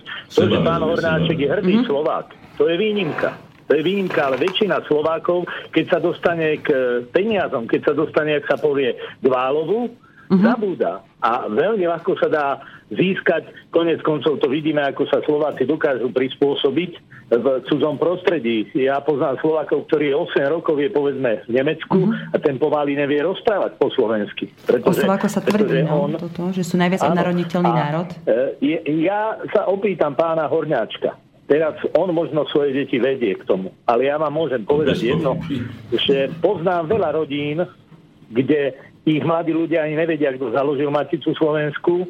Mladí ľudia ani nevedia, aké máme, aké máme dejiny. Ani nevedia o tom, že najnovšie výskumy, čo sa týka DNA, tak sa zistuje, že Slovania sú není takí nevýznamní, dokonca niekde v čínskych, v čínskych nejakých pyramídach našli e, našu, našu DNA, e, Slovánsku myslím. Potom vo Švedsku e, sú nejaké, e, nejaké tiež dôkazy že tam je DNA Slovanská. Áno, no to znamená, že, že v, tom, v tomto, áno, že v tomto duchu chcem povedať jedno, že, že e, na základe týchto reálí, ktoré sú, si myslím, že e, treba, treba, a konec koncov zoberme to tak, že inteligencia, akým spôsobom sa slovenská inteligencia e, nejak presadzuje. No nepresadzuje sa, pretože tí, ktorí aj mali o to pokus, tak v podstate ich e, poslali na okraj spoločnosti, tam ich nechali vyhniť doslova a Ostatní sa siahli a v podstate sa presadzujú kozmopolitní ľudia, ľudia, ktorí, ktorí majú taký všeobjímajúci vzťah a ktorí, ktorí v podstate potláčujú to národno sebavedomie. Nemusíme ísť ďaleko, e, kto je náš prezident, kto je poradca prezidenta. E, to sú všetko ľudia, ktorí sú spriaznení so všelijakými nadáciami, s organizáciami, ktoré keby e, sa, povedzme, mali... mali dobre, ja budem odpovedať. Amerického, podľa amerického zákona FARA, tak títo ľudia by boli vyhlásení za cudzích agentov. Peča, teda Takže otázka tvoja finálna, aká by bola? Tejto, Finálna otázka. V tejto súvislosti sa chcem opýtať pána Hornáčeka, že pri tomto E, duchovnom marazme a kultúrnom, ktorý je na Slovensku, čo si myslí, aké by mali nasledovať kroky, čo by sa malo zmeniť, aby to národné povedomie, zdravé národné povedomie, nemyslím teraz nejaké nacionalistické a nejaké hej slovácké, také normálne, zdravé, akým spôsobom to posilniť, prakticky. Dobre. Dobre. Ďakujeme Peťo zatiaľ, pán Hornáček odpovie. Pozdravujeme, áno, dovi. Je to predovšetkým, ako som už povedal ja a tisíc iných ľudí vo výchove. Výchova prebieha nielen tým, čo sa odohráva v školách, základná výchova prebieha príkladom základných autorít a základnou autoritou v normálnej spoločnosti je rodič a rodina. Aj starý rodič a tak ďalej. Možno ste si všimli, že sú vedomé, najmä morálne autority, teda ľudia morálni, teda, teda ľudia, ktorých slova sa kryjú s ich skutkami, sú vytlačaní úplne z, z, najmä z mediálneho priestoru. Si prečítajte len zoznam kandidátov volie 2016, som to spomínal, ak tam nájdete nejakých, no ak tam nájdete jednu morálnu autoritu, ktorá by bola hodná takých ľudí, ako bol povedzme Štefánik, alebo aj Hlinka, alebo ja neviem, Rázus, alebo i podobné kalibre, tak ja vám dám neviem čo všetko. No, jednoducho, asi ho tam nenájdete, ja som to tam márne hľadal. To sa dostaneme potom aj k tým voľbám. My sme teda sa prekvapili aj na tom, už sme to dávno vedeli. Si predstavte, že v zápase o slovenský jazyk, aby slovenský jazyk bol Slovenčina bola štátnym jazykom Slovenskej republiky, teda vo vlastnej vlasti, čo je absolútne prirodzené, čo nevedeli žiadni cudzí novinári pochopiť, o čom sa my vlastne sporíme pri tom tzv. jazykovom zákone a tak mhm. ďalej. Tak ja som na tom námestí, toto som prečítal v televízii, prečítam to len takto, bolo to 23.5.90. Na nedelnom stretnutí na podporu zákona o štátnom jazyku Slovenčine, ktorému iste možno vytknúť napokon ako všetkým masovým zhromaždeniam všeličo, bolo najzarážajúcejšie, že sa na podporu Slovenčiny nepostavil pre zhromaždenie ani jeden slovenský básnik či spisovateľ. Tak si uvedomte, aké anomálie, čo všetko sme zdedili z minulého režimu, ako sme boli zbavovaní sebavedomia, že čo by bolo samozrejme, aby sa tam postavili ľudia, ktorých pracovným základným nástrojom tá Slovenčina je, tak tí tam absolútne chýbali a my sme zaplatávali diery kadekým. Bol by ten spor nebol taký, ako bol, keby náhodou skutočne tam tie osobnosti boli, prišli, akože neprišli. Takže sú, sú tu až takéto vážne nedostatky, ktoré máme. Ale nebudeme e, lamentovať nad tým, čo sa už odohralo. 1.1.93 sme počiarkli a spočítali e, klady aj zápory nášho vývoja Tých záporov je, čo je pochopiteľné, určite viacej, pretože sme prežívali e, pod nadvládou iných národov. Takže nečudujme sa tomu, ale dajme sa do práce. Jednoducho e, Pobíme sa o to, aby ten život mal takú, taký, taký obsah, alebo aby bol taký, ako nám skutočne vyhovuje. Zadarmo to nepôjde, nepôjde to ani rýchlo, pôjde to nakoniec veľmi ťažko, pretože máme pred sebou by som povedal takmer tisícročie takého negatívnejšieho vývoja, kde sme sa museli prispôsobovať, či sme nechceli. Tí, ktorí boli tvoriví a schopní, buď ich obesili, buď ich zatvorili, buď ich vyhnali za hranice. To znamená, že toto všetko máme za sebou a to my ale vieme. Bolo by dobre, keby to pripomenuli aj učitelia v tých školách, ale najmä, aby dali tú perspektívu. To znamená, že poprvé, osobnosti, ak sú, treba ich presvedčiť, aby išli do politiky aby išli do politiky, pretože politika bude len taká, aký, ako každá ľudská činnosť. Aj lekári, alebo tá klinika je taká, akých má lekárov, ak tam má alkoholikov, alebo ja neviem, uplatkárov, tak tá klinika, alebo ja neviem, to, to, to zariadenie nemôže byť dobré. Tak je to aj v politike. Otáz- Môžem, že otázka znie, ale nakoľko je táto politická situácia, scéna vôbec vo svete ešte uh, skutočným prejavom nejakého prirodzeného vývoja. Či sme schopní to ešte z tých miest, tam dáme inteligenciu nejako ovplyvniť, alebo je to len, že ten človek tam bude, ale buď pôjde so systémom, ktorý je nejako diktovaný zvonku, alebo proste buď bude zrušený, alebo sa nedostane vôbec na nejakú pozíciu, z ktorej by mohol... Viete čo, my sme sa vtedy, ja vám poviem v tom období, keď, o ktorom hovoríme, my sme sa skutočne pobili. Ja vám tu mhm. prečítam uh-huh 23.5., čo pán Kočtu, náš e, člen Hvezdoň Kočtu, položil na stôl predsedu vlády pána Čiča, konkrétne. Okrem iného sme tam, my občania Slovenskej republiky a, a, a, a, a, žiadame vládu SR o urýchlené uzákonenie slovenského jazyka a tak ďalej. Prehodnotenie protiprávnej umiestnenia svojvoľne e, zmenených názvov obcí a miest. Zase začali sa objavovať to sa ale stále nápisy. Deje. No veď ale no. Hortiovské z Hortiovského Maďarska, čiže pripomínajúce skutočne fašizujúci režim.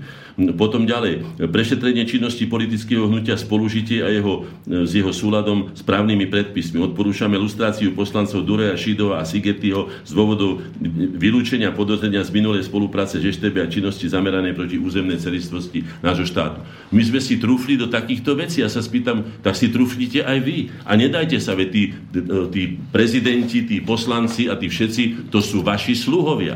Tak si ich zoberte. Ja pripomeniem to, čo mi povedali vo Švajčiarsku, keď e, mali tam nejaký problém a jeden z našich Slovákov sa uh-huh. ozval, že my pánovi ministrovi zavoláme, že čo, čo máme robiť. A Švajčiari sa do ňoho obudí hovorí, že nehnevajte sa, my vieme, čo máme robiť. Pán minister je tam na to, aby nám pomohol to urobiť. Takže to sú záležitosti, aby sme si skutočne postavili to garde také, aké je, zbavili sa tej svojej otrockej kože, ktorú nám dlho na seba navliekali, skutočne sa oslobodili, ale znovu opakujem, nečakajte, že to bude zajtra, ani že to bude samé, alebo že sa to stane nejakým zázračným prúdikom. Musíme sa sami tvrdo posnažiť o to a musíme preto aj niečo obetovať. No. V tomto musím povedať, že si myslím, že nebude úplne jednoduchým riešením len tam dosadiť nejakú e, inteligenciu. Presne ako si spomínali s tým Švajčiarskom. Švajčiari fungujú presne na tom princípe, že každý z občanov je si vedomý e, aj toho, čo sa deje. Jednoducho má na to vytvorené aj podmienky. To znamená, že nemusí, nemusí pracovať v tej práci 12 hodín, môže, má ešte aj financie a čas na to, aby ma, mohol rozmýšľať a sledovať situáciu okolo seba. Pričom e, na Slovensku na to podmienky vytvorené nie sú a nakoľko je to cieľ zdieľané, to je zase diskutabilné, ale dôležité je to, že e, neosvedčilo sa na Slovensku e, nejaká, nejaká pozícia vyšších, vyšších mocí ako jednotlivcov, ktorá by naozaj rozhodovala pre dobro e, väčšiny slovenského obyvateľstva. A teda keď sa nepozdvihne to povedomie a nejaká vzdelanosť sebavedomie, na, na sebavedomie, na, širšej, na šir, širšom zábere obyvateľov, nebudú oni schopní ani vyprodukovať spomedzi seba tých jednotlivcov, tú inteligenciu, ale ani ich podporiť a podržať. A sama inteligencia je ľahko odstraniteľná, vieme to aj z histórie, či to buď bude priamým, priamou fyzickou likvidáciou, alebo je to proste ponúknutím buď peňazí, alebo nebudeš proste na pozícii v politike a podobne. No podíte sa, netreba sa ani toho bať, pretože my sme začali skutočne od nuly. My sme nemali žiaden program. Stretli sme sa piati alebo šiesti nahnevaní mladí muži po tej eh, pomlčkovej tzv. kríze, ktorá tam bola, keď pán Zeman povedal, že pro to bude Československá federatívna republika a když si Slováci, tak tiejaci tomu třeba z doma na Slovensku žíkají Česká a Slovenská. Uh-huh. To bola taká urážka, hovorím, z tých troch ľudí, štyroch nahnevaných, čo sme tam sedeli od rána do večera a hľadali riešenia, sme nakoniec nás bolo toľko, koľko bolo a začali sme mať aj silný spoločenský vplyv. Odvážili sme sa do, do, do verejných akcií, ako sú e, mítingy. Spojili sme sa s Maticou Slovenskou, ktorá mala meno, ktorá nám vytlačila plagáty, spoločne sme išli. My sme napísali scenár, e, režiu, ako som povedal, viedli sme to, odvážil som sa, ja som prvýkrát videl na prvý, by som povedal, proti sebe 40 tisíc ľudí. A bolo im treba niečo povedať. Skrátka, skúšali sme sa za boja. Len sme sa nezlakli. Ja sa pýtam, kde má táto mladá generácia, dneskajší, 30 40 Ja uh-huh. som mal presne 40 rokov, 39, 40, keď som začal túto verejnú službu. Ja sa pýtam, e, kde majú generačný program. A povedť mi niekto, že tu sú nie veľké témy, že vtedy boli veľké témy. Ja hovorím, a nie veľká téma vymieranie Slovákov, odchod slovenskej inteligencie e, špičkovej a najmä mladej do zahraničia, predaj slovenskej pôdy, to nie sú nesebestačnosť potravinách, odkázanosť na cudzie reťazce, už pomaly na všetko, to nie sú veľké témy. To je otázka dôstojnosti ľudského a národného života. To je obrovská téma, ja sa spýtam, kedy nájdete, alebo sa budeme e, poberať po, po, po svorkách, alebo jednotlivo slúžiť na cudzí blahobyt, a vieme veľmi dobre, ako to skončí nakoniec našou asimiláciou. Tuto zostanú chorí, ako sa hovorilo, že a čo mladé zutekalo a čo staré nevládalo. A tak čo vlastne chceme s týmto Slovenskom urobiť? Lepšiu šancu žiadna generácia Slovákov, pokiaľ ja poznám slovenské dejiny, mm-hmm. nemala. Nemal. To znamená, že ak toto nevyužije, tak potom, sa na, potom sami sme na sebou urobili kríž. Revolúcia požiera svoje deti, ako sa hovorí. A to Ale je to nie je revolúcia. To revolúcia nebola. To je otázka toho, že sa no. zmenil režim. My sme si zvykli v tom minulom režime na určité, aj keď uh-huh. sa hovorilo, že už ani rovno sa chodiť nedá, ale my sme si zvykli. Aj po štyroch, aj po štyroch sme chodili. Áno. Ešte, ešte dokončíme, len to som chcela tým povedať, že to je to, čo sme Ale sa... Ale sme sa vystreli a sme si povedali, stačilo a sme urobili za pochodu, sme urobili e, svoj vlastný generačný program a začali sme ho naplňať aj tým, že sme sa obetovali, písali sme, e, organizovali sme, hádali sme sa, presadzovali sme, nenechali sme sa zlomiť a tak ďalej. Takže nakoniec na tretia a štvrtá sloha možno nebude na škodu z tej našej hymny. Máme ešte nejaké otázky mailové? Áno, medzi tým prišli sem do Bratislavského štúdia dve otázky. Jeden, jedna Jedna otázka je od Jana z Anglicka, ja ju prečítam. Zdravím vás do štúdia. Pán Horňáček, chcel by som sa opýtať, že prečo bolo nutné všetko sprivatizovať, čo bolo štátne po roku 1989, respektíve rozkradnúť. Kedy vás zase budeme počuť spievať a hrať na gitare, ako ste už aj vystupovali v relácii Korene máte perfektné texty, aj hudbu a nebolo by na škodu zaznamenať to do archívu. Perfektná relácia, aj pani redaktorka je super. O, ďakujem. Držte sa.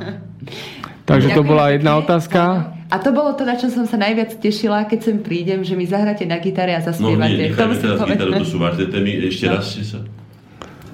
A prečo sa všetko bolo nevyhnutné sprivatizovať na no, Slovensku? No, privatizácia. Tak, tak. Pozrite sa, privatizácia bola jedným z hlavných cieľov tých, ktorí tento prevrat robili skúsení ľudia a nakoniec aj dejiny potvrdzujú, že pri takýchto tzv. revolúciách alebo tzv. revolúciách alebo prevratoch a zmen ide predovšetkým o zmenu majiteľov, o zmenu vlastníkov, o zmenu tých, ktorí sa dostanú k moci, peniazom, tí sa dostanú potom aj k politickej moci. Čiže vlastne ovládajú tú spoločnosť tomu tu došlo. Mnoho zostalo z tých starých kádrov, ktorí sa dohodli s tými novými vládcami, to vieme veľmi dobre, už aj mená veľmi dobre poznáme. Prezlete Čiže nebolo to treba. Obleky, ja som no. presvedčený doteraz, že sa nemalo privatizovať zdravotníctvo, že sa nemalo ani školstvo privatizovať, že sú veci, ktoré mali zostať v rukách štátu a pomaličky prípadne e, neskôr, keď sa stabilizujú určité veci, nie všetko rozbúrať, pretože dnes už sa dívam na tie veci tak, že vlastne hlavným cieľom bolo spôsobiť chaos v celom tomto východnom bloku, z toho chaosu vyťažiť predovšetkým pre seba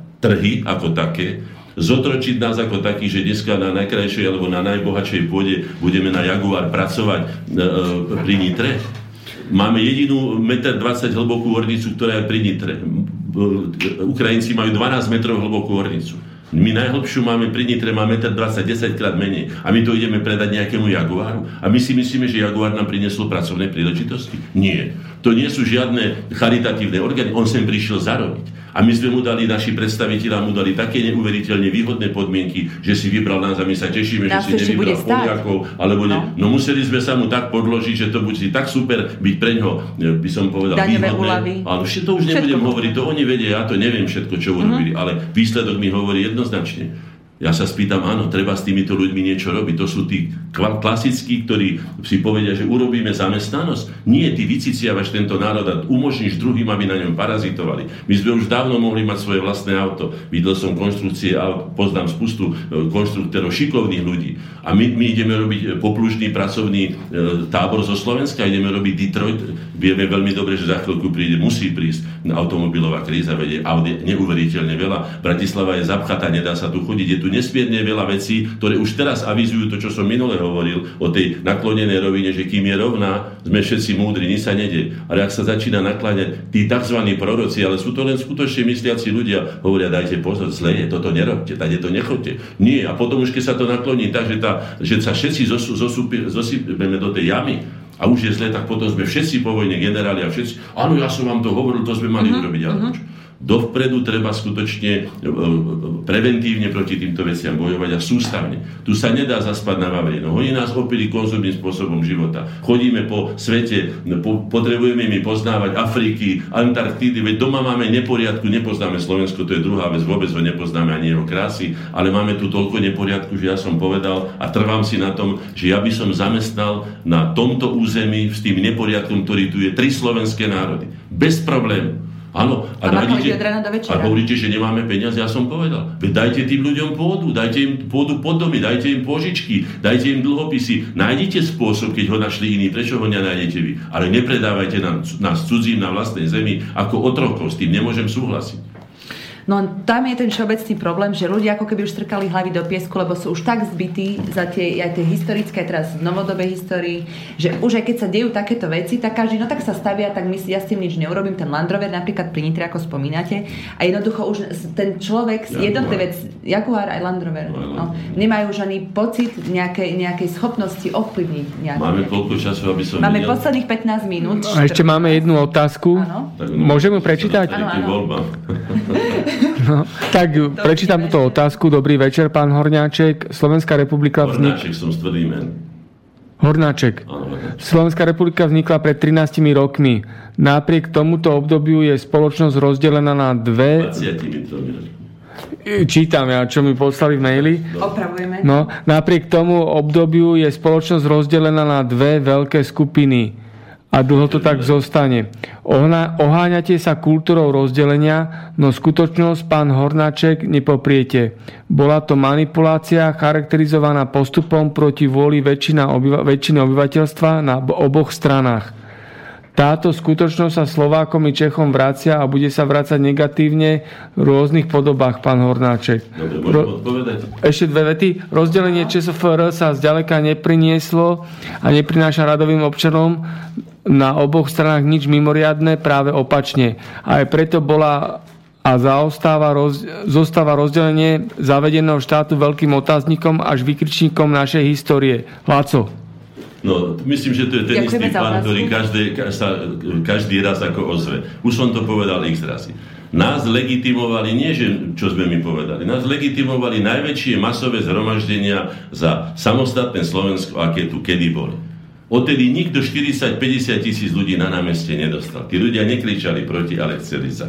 Ďalším referendum, aj keď nie je teda referendum v tom pravom slova zmysle, boli voľby v roku 1992, keď dostali zelenú tie strany, ktoré dávali zelenú emancipácii slovenského národa a jeho obnoveniu jeho štátnej samostatnosti. My sme založili iniciatívu za zvrchované Slovensko, ku ktorej sa pridalo a urobilo z toho svoj vlastný program, ako to vo svojej knihe pamäti napísal pán Laluha, teraz tá knižka vyšla, že my sme prevzali od koreňov ako prioritu program emancipácie Slovákov ako zvrchovaného národa vo vlastnom štáte, ako medzinárodnoprávneho subjektu.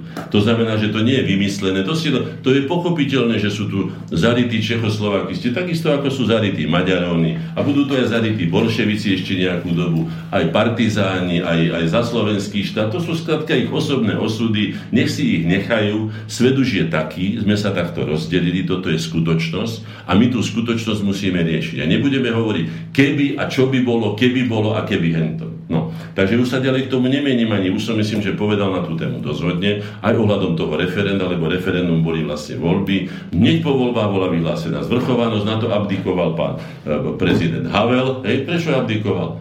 Veď českí prezidenti to mali vo zvyku. Beneš abdikoval dva razy, si odišiel od toho, potom sa zase stal prezidentom a tak ďalej. A okrem toho treba si povedať, že som tu celú minulú reláciu čítal len tie tie, tie fakty, ktoré povedali o nás Češi, predstaviteľia, nie že český nejaký drobný človek. My sme s českým národom problém nemali. Mali sme problém s praským establishmentom, ktorý jednoducho nás nepovažoval za rovnocený, ani s nami ako s partnermi nejednal. Parazitoval, kde sa dá, to som povedal jasne. Slovensko bude naši koloniálni zemi. Není pravda, že koloniálni zemi nesmí s materskou e, sousediť, Príkladem je Rusko Sesibisky. To som odcitoval z 20. tuším 3. či ktorého roku citovaný e, slovník e, Otúv, náučný, obchodní, či aký to bola tak A toho bolo viacej. Neuznávali ani slovenský národ, ani Beneš, ani, ani Masaryk, vieme veľmi dobre. Slováci sú Češi, mluvíci e, iným jazykem, sú vietví českého národa a tak ďalej. To sa nedalo počúvať a také, takéto spolužitie nikam neviedlo.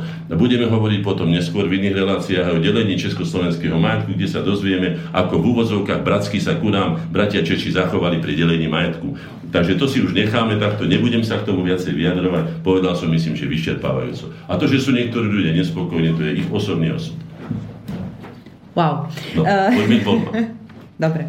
No, chcem len toto takto nejako uzavrieť. Možno tú, túto vlastne vašu vyčerpávajúcu odpoveď, lebo teda mňa osobne tiež zaujímala táto otázka, tu som nemala nikdy ujasnenú e, presne, ani zo školy, ani úplne tak akože od rodičov, či chceli byť občani, bývalí občania Československej federatívnej republiky, občanmi Slovenskej republiky a ako to dalo sa to pocítiť, keď sa neudialo vlastne nejaké legitímne referendum, či pádom veľa ľudí napáda toto rozdelenie ako, ako niečo, čo je vlastne nelegálne a tým pádom technicky sme ešte stále... Ale nie je to nelegálne, to sa všetko udialo ústavne správnym spôsobom. No. Bol predsa zákon o rozdelení federácie, na ktorom sa dohodlo federálne zhromaždenie hlasovaním. Tak o čom to vlastne tu ľudia hovoria? Celý tento proces bol legitímny, bol kultúrny, bol legálny a bol ústavný.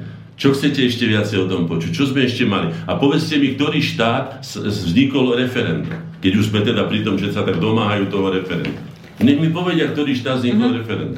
No to je to, čo si mi vlastne odpovedali, že to bolo to cítiť aj, obrany, že... aj v tej spoločnosti, aj tých ľudí, aj tých reakcií Slovákov, slovenských občanov teda, uh, že súhlasili Podívte vlastne. Sa, česká politika bola taká, ja som takisto slúžil na vojne v Čechách. Väčšina uh-huh. Slovákov slúžila v Čechách a väčšina Čechov slúžila na Slovensku. To bola stará finta, ktorá sa používala všade, aby sa zmiešalo, to bolo to také malé multikultúry. Uh-huh. No, Takže oni si boli v zázemí tam na východe u vás a my sme tam slúžili bojový oddiel a mali sme trikrát do, do, do týždňa bojové poplachy ráno o druhej hodine. No, len ako príklad. Takže my vieme veľmi dobre, kam to smeroval. Aj tá ideológia bola celkom jednoznačná, bola opakovane povedaná najvyššími predstaviteľmi, prezidentami. Zažili sme to, čo som tu načítal, e, rôzne ideologické plány, ja neviem, národných socialistov a tak ďalej, o asimilácii Slovákov, o ich elitách, potom o národe ako také. Tak o čom chceme hovoriť? My sme nechceli splínuť s niekým. Chceli sme bratsky žiť s týmto národom v spoločnom štáte. Keď povedali, ať do Slováci kam chtějí, pak budú Čechy skvietať, som to minule čítal toho pána, ano. neviem si, klub na obranu českého národa, a som si povedal, kam máme ísť? Akože, a do, kam, do Afriky, lebo kam máme ísť? Tu sme doma, urobme si tu na takto, skončilo, podáme si ruky cez hranice, nakoniec sú otvorené, dneska už ani neexistujú. Nikomu sa nič nestalo. A nech tu niekto nerozpráva, že my sme tam med lízali v Československej republike, ak to neviete, tak väčšie vysťahovalectvo bolo za Československej republiky, ako bolo za rakúsko To som ja dlho nevedel a som sa to dozvedel ano. od pána docenta Mrvu. Takže to môžem zopakovať, čo ma skutočne prekvapilo. Takže jak je tu na... Možno najlepšie... A potom, čo sa komu stalo? Veď tu nič neexistuje. Nejaké zábrany. Veď tu môžu ľudia chodiť pekne voľne, nikto som už citoval Čarnogórského, ktorý povedal, že nikdy neboli také dobré vzťahy medzi Slovákmi a Čechmi, ako sú teraz. Ja som mu na to povedal, ani nemohli byť, lebo sme neboli rovnocennými partnermi. A keď sme, tak už teraz konečne, no tak komu to chýba? Komu sa čo stalo? Komu sme čo zobrali? Možno najlepšou odpoveďou na to by bolo, bolo zodpovedať si uh, hlavne tí pamätníci, ktorí ešte teda to zažili, ako by vyzerala budúcnosť Slovenska, ak by k rozdeleniu nedošlo. To je asi možno najlepšou to odpoveďou. To je hypotetická otázka. To viete, to, to povedať, čo by sa stalo s tým chlebom, keby sme ho neupiekli. A tak to sme sa se bavili, to ste mi aj naznačoval, že, že rozhodne by to nešlo do nejakej uh, svetlej slovenskej budúcnosti, ale že by možno došlo teda k tomu splynutiu. No, samozrejme, že by došlo k postupnej asimilácie. Pochopiteľne, že keď sa menší s väčším dáva dohromady, uh-huh a ten väčší ešte navyše drží v rukách ako praskí centralisti a, a teda establishment politický bank v rukách mali všetko, mali podniky zahraničného obchodu, mali generálne riaditeľstva, mali svojich diplomatov, mali všetko, my sme si to zažili. My sme zažili to naše očierňovanie pani Rita Klímová, Slovensko je černá díra Európy a tak ďalej. My sme toho skutočne už odnesli dozorne. Napriek tomu sme sa slušným spôsobom dohodli, vzájomne, nie tak ako, že Maďari nám vypovedali zmluvu Gabčíkovi. My sme sa s nimi dohodli na zákone o delení federácie. To je fakt v novembri roku 1992. Tak čo, že to, že pár ľudí bude plakať nad rozliatým mliekom, to už skutočne je stará téma. Poďme riešiť náš problém. Sme samostatným štátom, tak sme evidovaní v. Vo svete budeme teraz na čele Európskej únie nejakú predsedníctvo nejakého pol roka. Lebo poďme riešiť, čo tam ideme navrhnúť. Koniec. No. no. Máme posledných 5 uh, minút v podstate, mm. do konca relácie, asi na hudobnú pauzu už nie, poďme no. si to nejako uzavrieť. No, tie, tie voľby by sme sa tá, mali sa... teda dostať. Tá naša štvrtá časť o prvých slobodných v odzovkách voľbách, to sme si chceli hlavne objasniť. Je viac menej už teraz jasné, že si to presunieme do tej piatej časti asi? No asi nie, ja poviem, koľko môžem, ja to tu mám prechystané. Tak slobodné voľby. E, predovšetkým si prečítam tú slubotechnu, ktorá bola slubovaná ako slobodné voľby. Je pravdou, že tieto voľby 1990 boli slobodnejšie ako všetky voľby od roku 1948 po roku 9. To boli. Ale boli to rovnako neslobodné voľby v úvozovkách, alebo teda málo slobodné voľby, ako sú aj teraz. To znamená, že v čom spočíva sloboda? Že si môžete vybrať z toho zhnitého ovocia, ktoré vám tam dajú. Som vám to už hovoril. Skúste si prečítať tých kandidátov a skúste sa zodpovedným spôsobom rozhodnúť, že títo ľudia budú riadiť osudy pre mňa skutočne veľmi drahého slovenského národa. No ja som mal veľké ťažkosti s tým, aby som sa vôbec odhodlal ísť voliť a skutočne som takmer nevedel, koho mám tam vôbec začiať. No. A to som už v tejto politike 26 rokov a sledujem tých ľudí doslova, ešte im aj očítavam o to. Zve? Navyše, tuto je slobodné voľby. Súčasných našich poslancov je však možné odvolať i hneď, ak občanom nevyhovujú. To boli slúby. Je treba prinútiť, prinútiť, to píše verejnosť proti násiliu, je treba prinútiť. tak viete, tak si šlapali po jazyku. Skrátka to bolo obdobie eufórie, každý si hovoril ako chcel, každý čo sa mu páčilo, bez toho, či má oporu v zákone, alebo čo. No. Poslanci federálneho zhromaždenia a národných rád, ak sklamal náš, váš poslanec vašu dôveru, môže byť odvolaný kedykoľvek. No to je absolútne, to sa, to sa nedá ani čítať, keď si to zoberete. Volebný zákon, záznam prednášky pre výjazdové skupiny. Čítam z neho, hej. Žiadny volebný zákon nie je absolútne demokratický. Tento návrh vylúčil možnosť nezávislého kandidáta v záujme určitého zjednodušenia. Tak nemôžu nezávislí, keď viete o niekom, že je to skutočne autorita, že je to čestný, dobrý človek, že skutočne to, čo hovorí, to aj koná, že má pevnú morálnu chrbticu a tak ďalej. Vy ho nemôžete, pokiaľ ho nezobere strana a tam mu povie, no tak dáme ťa na 149. miesto treba, alebo ja niekto, hej? Alebo nedáme ti vytlačiť plagát, alebo ja neviem čo. Čiže, takže viete, to, podobne je to aj s týmito voľbami podobne, takže hovoriť o nejakých demokratických voľbách je skutočne možno hovoriť len tak ako, že, že boli demokratickejšie ako tie voľby predtým. A že si môžete vybrať, to som už povedal, keď vám dá niekto 10 znitých jablok alebo plesnivých, a tak si skúste vybrať. A ale máte demokratické právo. To znamená, že ja by som povedal, že taký človek, ktorý si skutočne nemohol, mal by ísť k voľbám, lebo ja som vždy išiel k voľbám a mohol by im tam hodiť prázdny lístok, pretože ja nemám skutočne, nenevajte sa, ja to jesť nebudem. Hej? A donútiť aj tie politické elity, ktoré sú na tých čele tých strán, ktoré sa už skutočne správajú ako vlastné SROčky, aby tam postavili skutočne zodpovedných ľudí. Ale druhá stránka je, že aj my by sme mali aktívne ako občania presviečať ľudí, ktorí sú skutočne kvalitní, čestní, ja neviem, po každej stránke teda schopní byť na čele národa, aby tam išli a pomáhať im pri tom. Viete, čo chcem povedať? Čiže musíme sa my nejakým spôsobom spamätať, keď vidíme, že tie politické e, grémia, politické aparáty hní. To, čo sa odohralo, veď ja keď si prečítam to KDH, z tých e, keď teda robili program KDH, tak tam hovorili o plnej suverenite slovenského národa. Viete, to tu hádam nájdem. Zoberiem volebný program KDH z, roku, z februára, marca 1990, keď sa zakladalo KDH. Kresťansko-demokratické hnutie Slovenska bude presadzovať, tak sa nazývalo vtedy, vytvorenie takých ústavných a ďalších zákonných opatrení, ktorými bude zabezpečená, čitujem, úplná suverenita Slovenskej republiky. To sme ani my nemali ešte vo svojich dokumentoch. Sme hovorili medzi na úplná suverenita Slovenskej. A kam sa dostali? Hlasovali proti Slovenčine ako štátnemu jazyku, hlasovali proti zvrchovanosti, unizóno hlasovali proti Ústave Slovenskej republiky a postavili sa aj proti obnoveniu Slovenskej štátnej samostatnosti. A čudujeme sa, že dneska Figel bol nútený potom po krachu, ktoré táto politika za tých 23 rokov či 26 rokov dosiahla, od takejto vysokej mety, že chceli skutočne pre ten národ to, čo mu patrí, plnú zvrchovanosť a rozhodovanie o svojich veciach, že sa dostali tam, kde no tak utiekol tam ku svojim a tam mu dajú ďalšieho komisára a môže nás predávať naďalej. Ďalšia vec, pán Čarnogórsky, tu citoval v tej štátnej idee, že či je, Slo- či je Komárno na Slovensku, to vôbec nie je také isté a hovoriť na Slovensku po slovensky je jednoducho hlúpe. To sú dve čítania, ktoré vydal dva týždne pred, eh, pred voľbami, tak preto dopadli aj tak, že nakoniec vyhrala VPNK o tom boli tie. Potom sú tu ešte ďalšie veci, narýchlo povedané. Boj o vnitro. Tu mám celý elaborát o toho, ako sa bojovalo o lustračné záznamy. Vieme veľmi dobre, ako vyťahli ilustračný záznam e, Budajovi. Bolo celé námestie zvolané na ochranu Budaja, lebo nie. Nakoniec to bol jeden z mála ľudí, ktorí sa priznali, že bol, že bol agentom EŠTV. To som ešte nezažil, ale teda skutočne to bola politická genialita. Dneska ho máme v parlamente znova. Hej? Takže si uvedome, že s takýmto spôsobom, ako je tu na, sa mi ďaleko by som úspešne dostať nemôžem. Musíme byť aktívnymi občanmi. Musíme, ako som povedal, sami tých ľudí uprosovať alebo presviečať a pomáhať im, aby išli, ak sú to slušní ľudia, ktorí majú pevnú chrbticu. A nemilosrdne trestať tých ľudí, ktorí zradili. Ako som to povedal. Aj na úrovni až vlasti zrady, že predávajú tento národ, ako keby to bol dobytok alebo otrocký nejaký materiál my sme sa v tejto téme akorát dostali do takej dobrej vášnivej polohy, že myslím si, že by sme to mali na ďalšie hodiny, hodinu, možno aj dve. A hlavne preto, že pán Hornáček má veľmi vzácne, autentické, autentické zdroje a materiály, čo sa týka tohto obdobia, ktoré bol, ktorý bol sám. Koľko máme ešte, aby som... Už sme skončili. Viete, čo tak ešte prečítam to posledné, že týmto Ešte máme priestor a... trošku. To som chcela, že nebolo by dobre... Nie.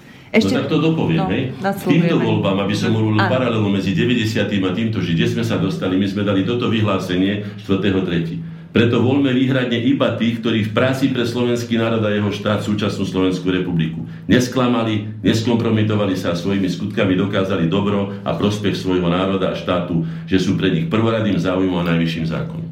Ja sa spýtam, koľkých ich máme. A keďže ich máme málo, musíme byť aktívnymi a musíme presvedčiť aj mladú generáciu, aby skutočne považovala e, politickú činnosť nie za otázku zárobkovú alebo ja neviem, nedotknutelnosti, ale skutočnú službu svojmu vlastnému národu, lebo tento národ potrebuje. Či na učiteľských, takisto na politických miestach, skutočne pevné charaktery e, e, slovenských vlastencov. Toto potrebujeme ako sol. Ak toto dosiahneme, potom od nás ľudia utekať nebudú.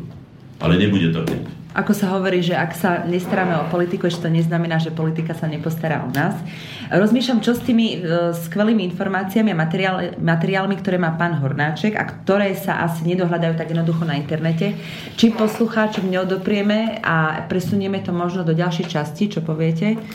Veci podľa potrieb, samozrejme, aj keď sa budú ľudia pýtať kedykoľvek ale aby sme sa dostali teda ďalej, pretože to bol iba jeden milník, boli voľby, potom uh-huh. nastali, nastala skutočne veľmi napätá situácia tých slovensko-českých vzťahov, Čarnegórsky zdvihol, ako sa hovorí, ano.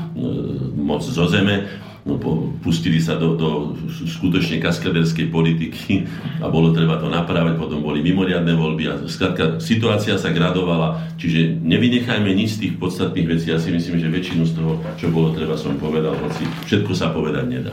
Ja píšem knihu o týchto veciach, je treba toto urobím, to je moja povinnosť, ale keby som to mal čítať, sama to vidíte, to je na 10 hodín.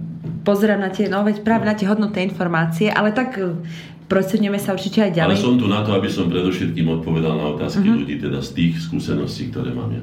Dobre. Čo vieme slúbiť poslucháčom v ďalšom dieli, piatom predpokladám? No budeme pokračovať, pôjdeme budeme od volieb ako dopadli voľby, čo to znamenalo, kto sa dostal z moci, aké mal programy, e, čo sa z toho realizovalo, čo bolo teda perspektívne a čo zaniklo. Verím, že okrem toho, že sme boli rozohnení a inšpirovali sme poslucháčov, e, že, že to bolo aj zrozumiteľné. Myslím si, že pán Hornáček tam objasnil všetko z každej strany, i keď naozaj je to kvantum e, tých informácií. Na dnes to vyzerá, že po veľmi vyčerpávajúcej relácii sa rozlučíme s poslucháčmi e, s reláciou Slovenskej korene. Pre mňa to bolo teda úvod tuto s pánom Hornáčkom. Ja som mala dobrý pocit, dúfam, že aj pán Hornáček ale áno, my sme tu doma. Sme tu doma. no a možno začneme budúcu reláciou aj nejakú, uh, nejakou dobrou slovenskou ľudovou piesňou. Musíme si tu uh, zaradiť nejaké naše, naše zdroje MP3. No musíme si to... dramaturgiu urobiť, aby sme je si to skutočne púšťali veci, ktoré súvisia s touto témou, ktorá tu je. Hej. Púšťať si anglický underground by bolo, myslím, že naprosto, alebo anglosaský by bolo naprosto nevhodné. To je môj osobný názor. Nikomu to nebránim, na to máte iné relácie, ale v takéto relácii sa hodia skutočne také kultové slovenské piesne, či populárne, alebo... Tak na záver si pustíme Karla Duchoňa, Prečo sme našli niečo, e, ešte takto, teda máme za sebou dve pekné hodinky. Myslím si, že sme to celkom slušne zvládli, teda ja sa musím pochváliť. To musia naši poslucháči. Ďakujem poslucháčom za pozornosť a teda od mikrofónov sa lúči uh, pravidelný host tejto relácie Slovenskej korene, uh, akademický maliar, predseda spoločnosti Slovenskej inteligencie, pán William Hornáček. Ďakujem pekne, dovidenia. A tuto od moderátorského postu Eva Kozlová. A Martin Bavolár a na záver si pustíme dievča z Budmeríc od Karola Duchoňa. Nech sa páči. Má úsmev čarovný,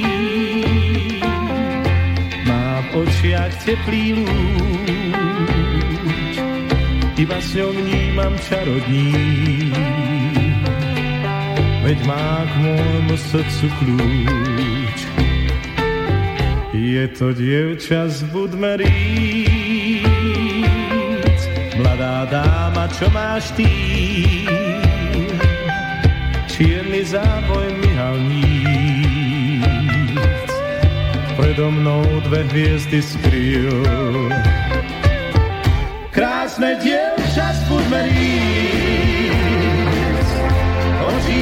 keď som s ňou sám. Hladká ma teplom svojich líc, je byť dnešná ako láň.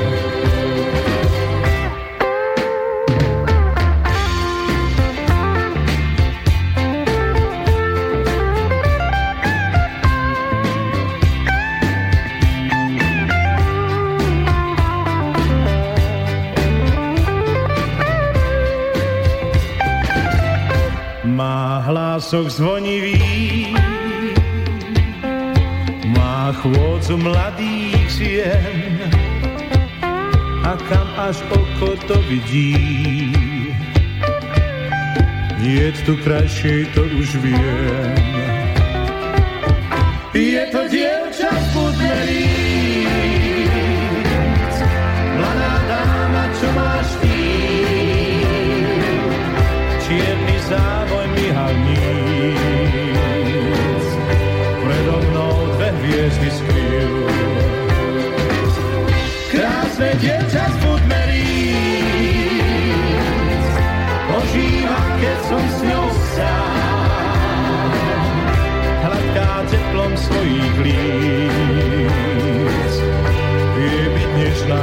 Ako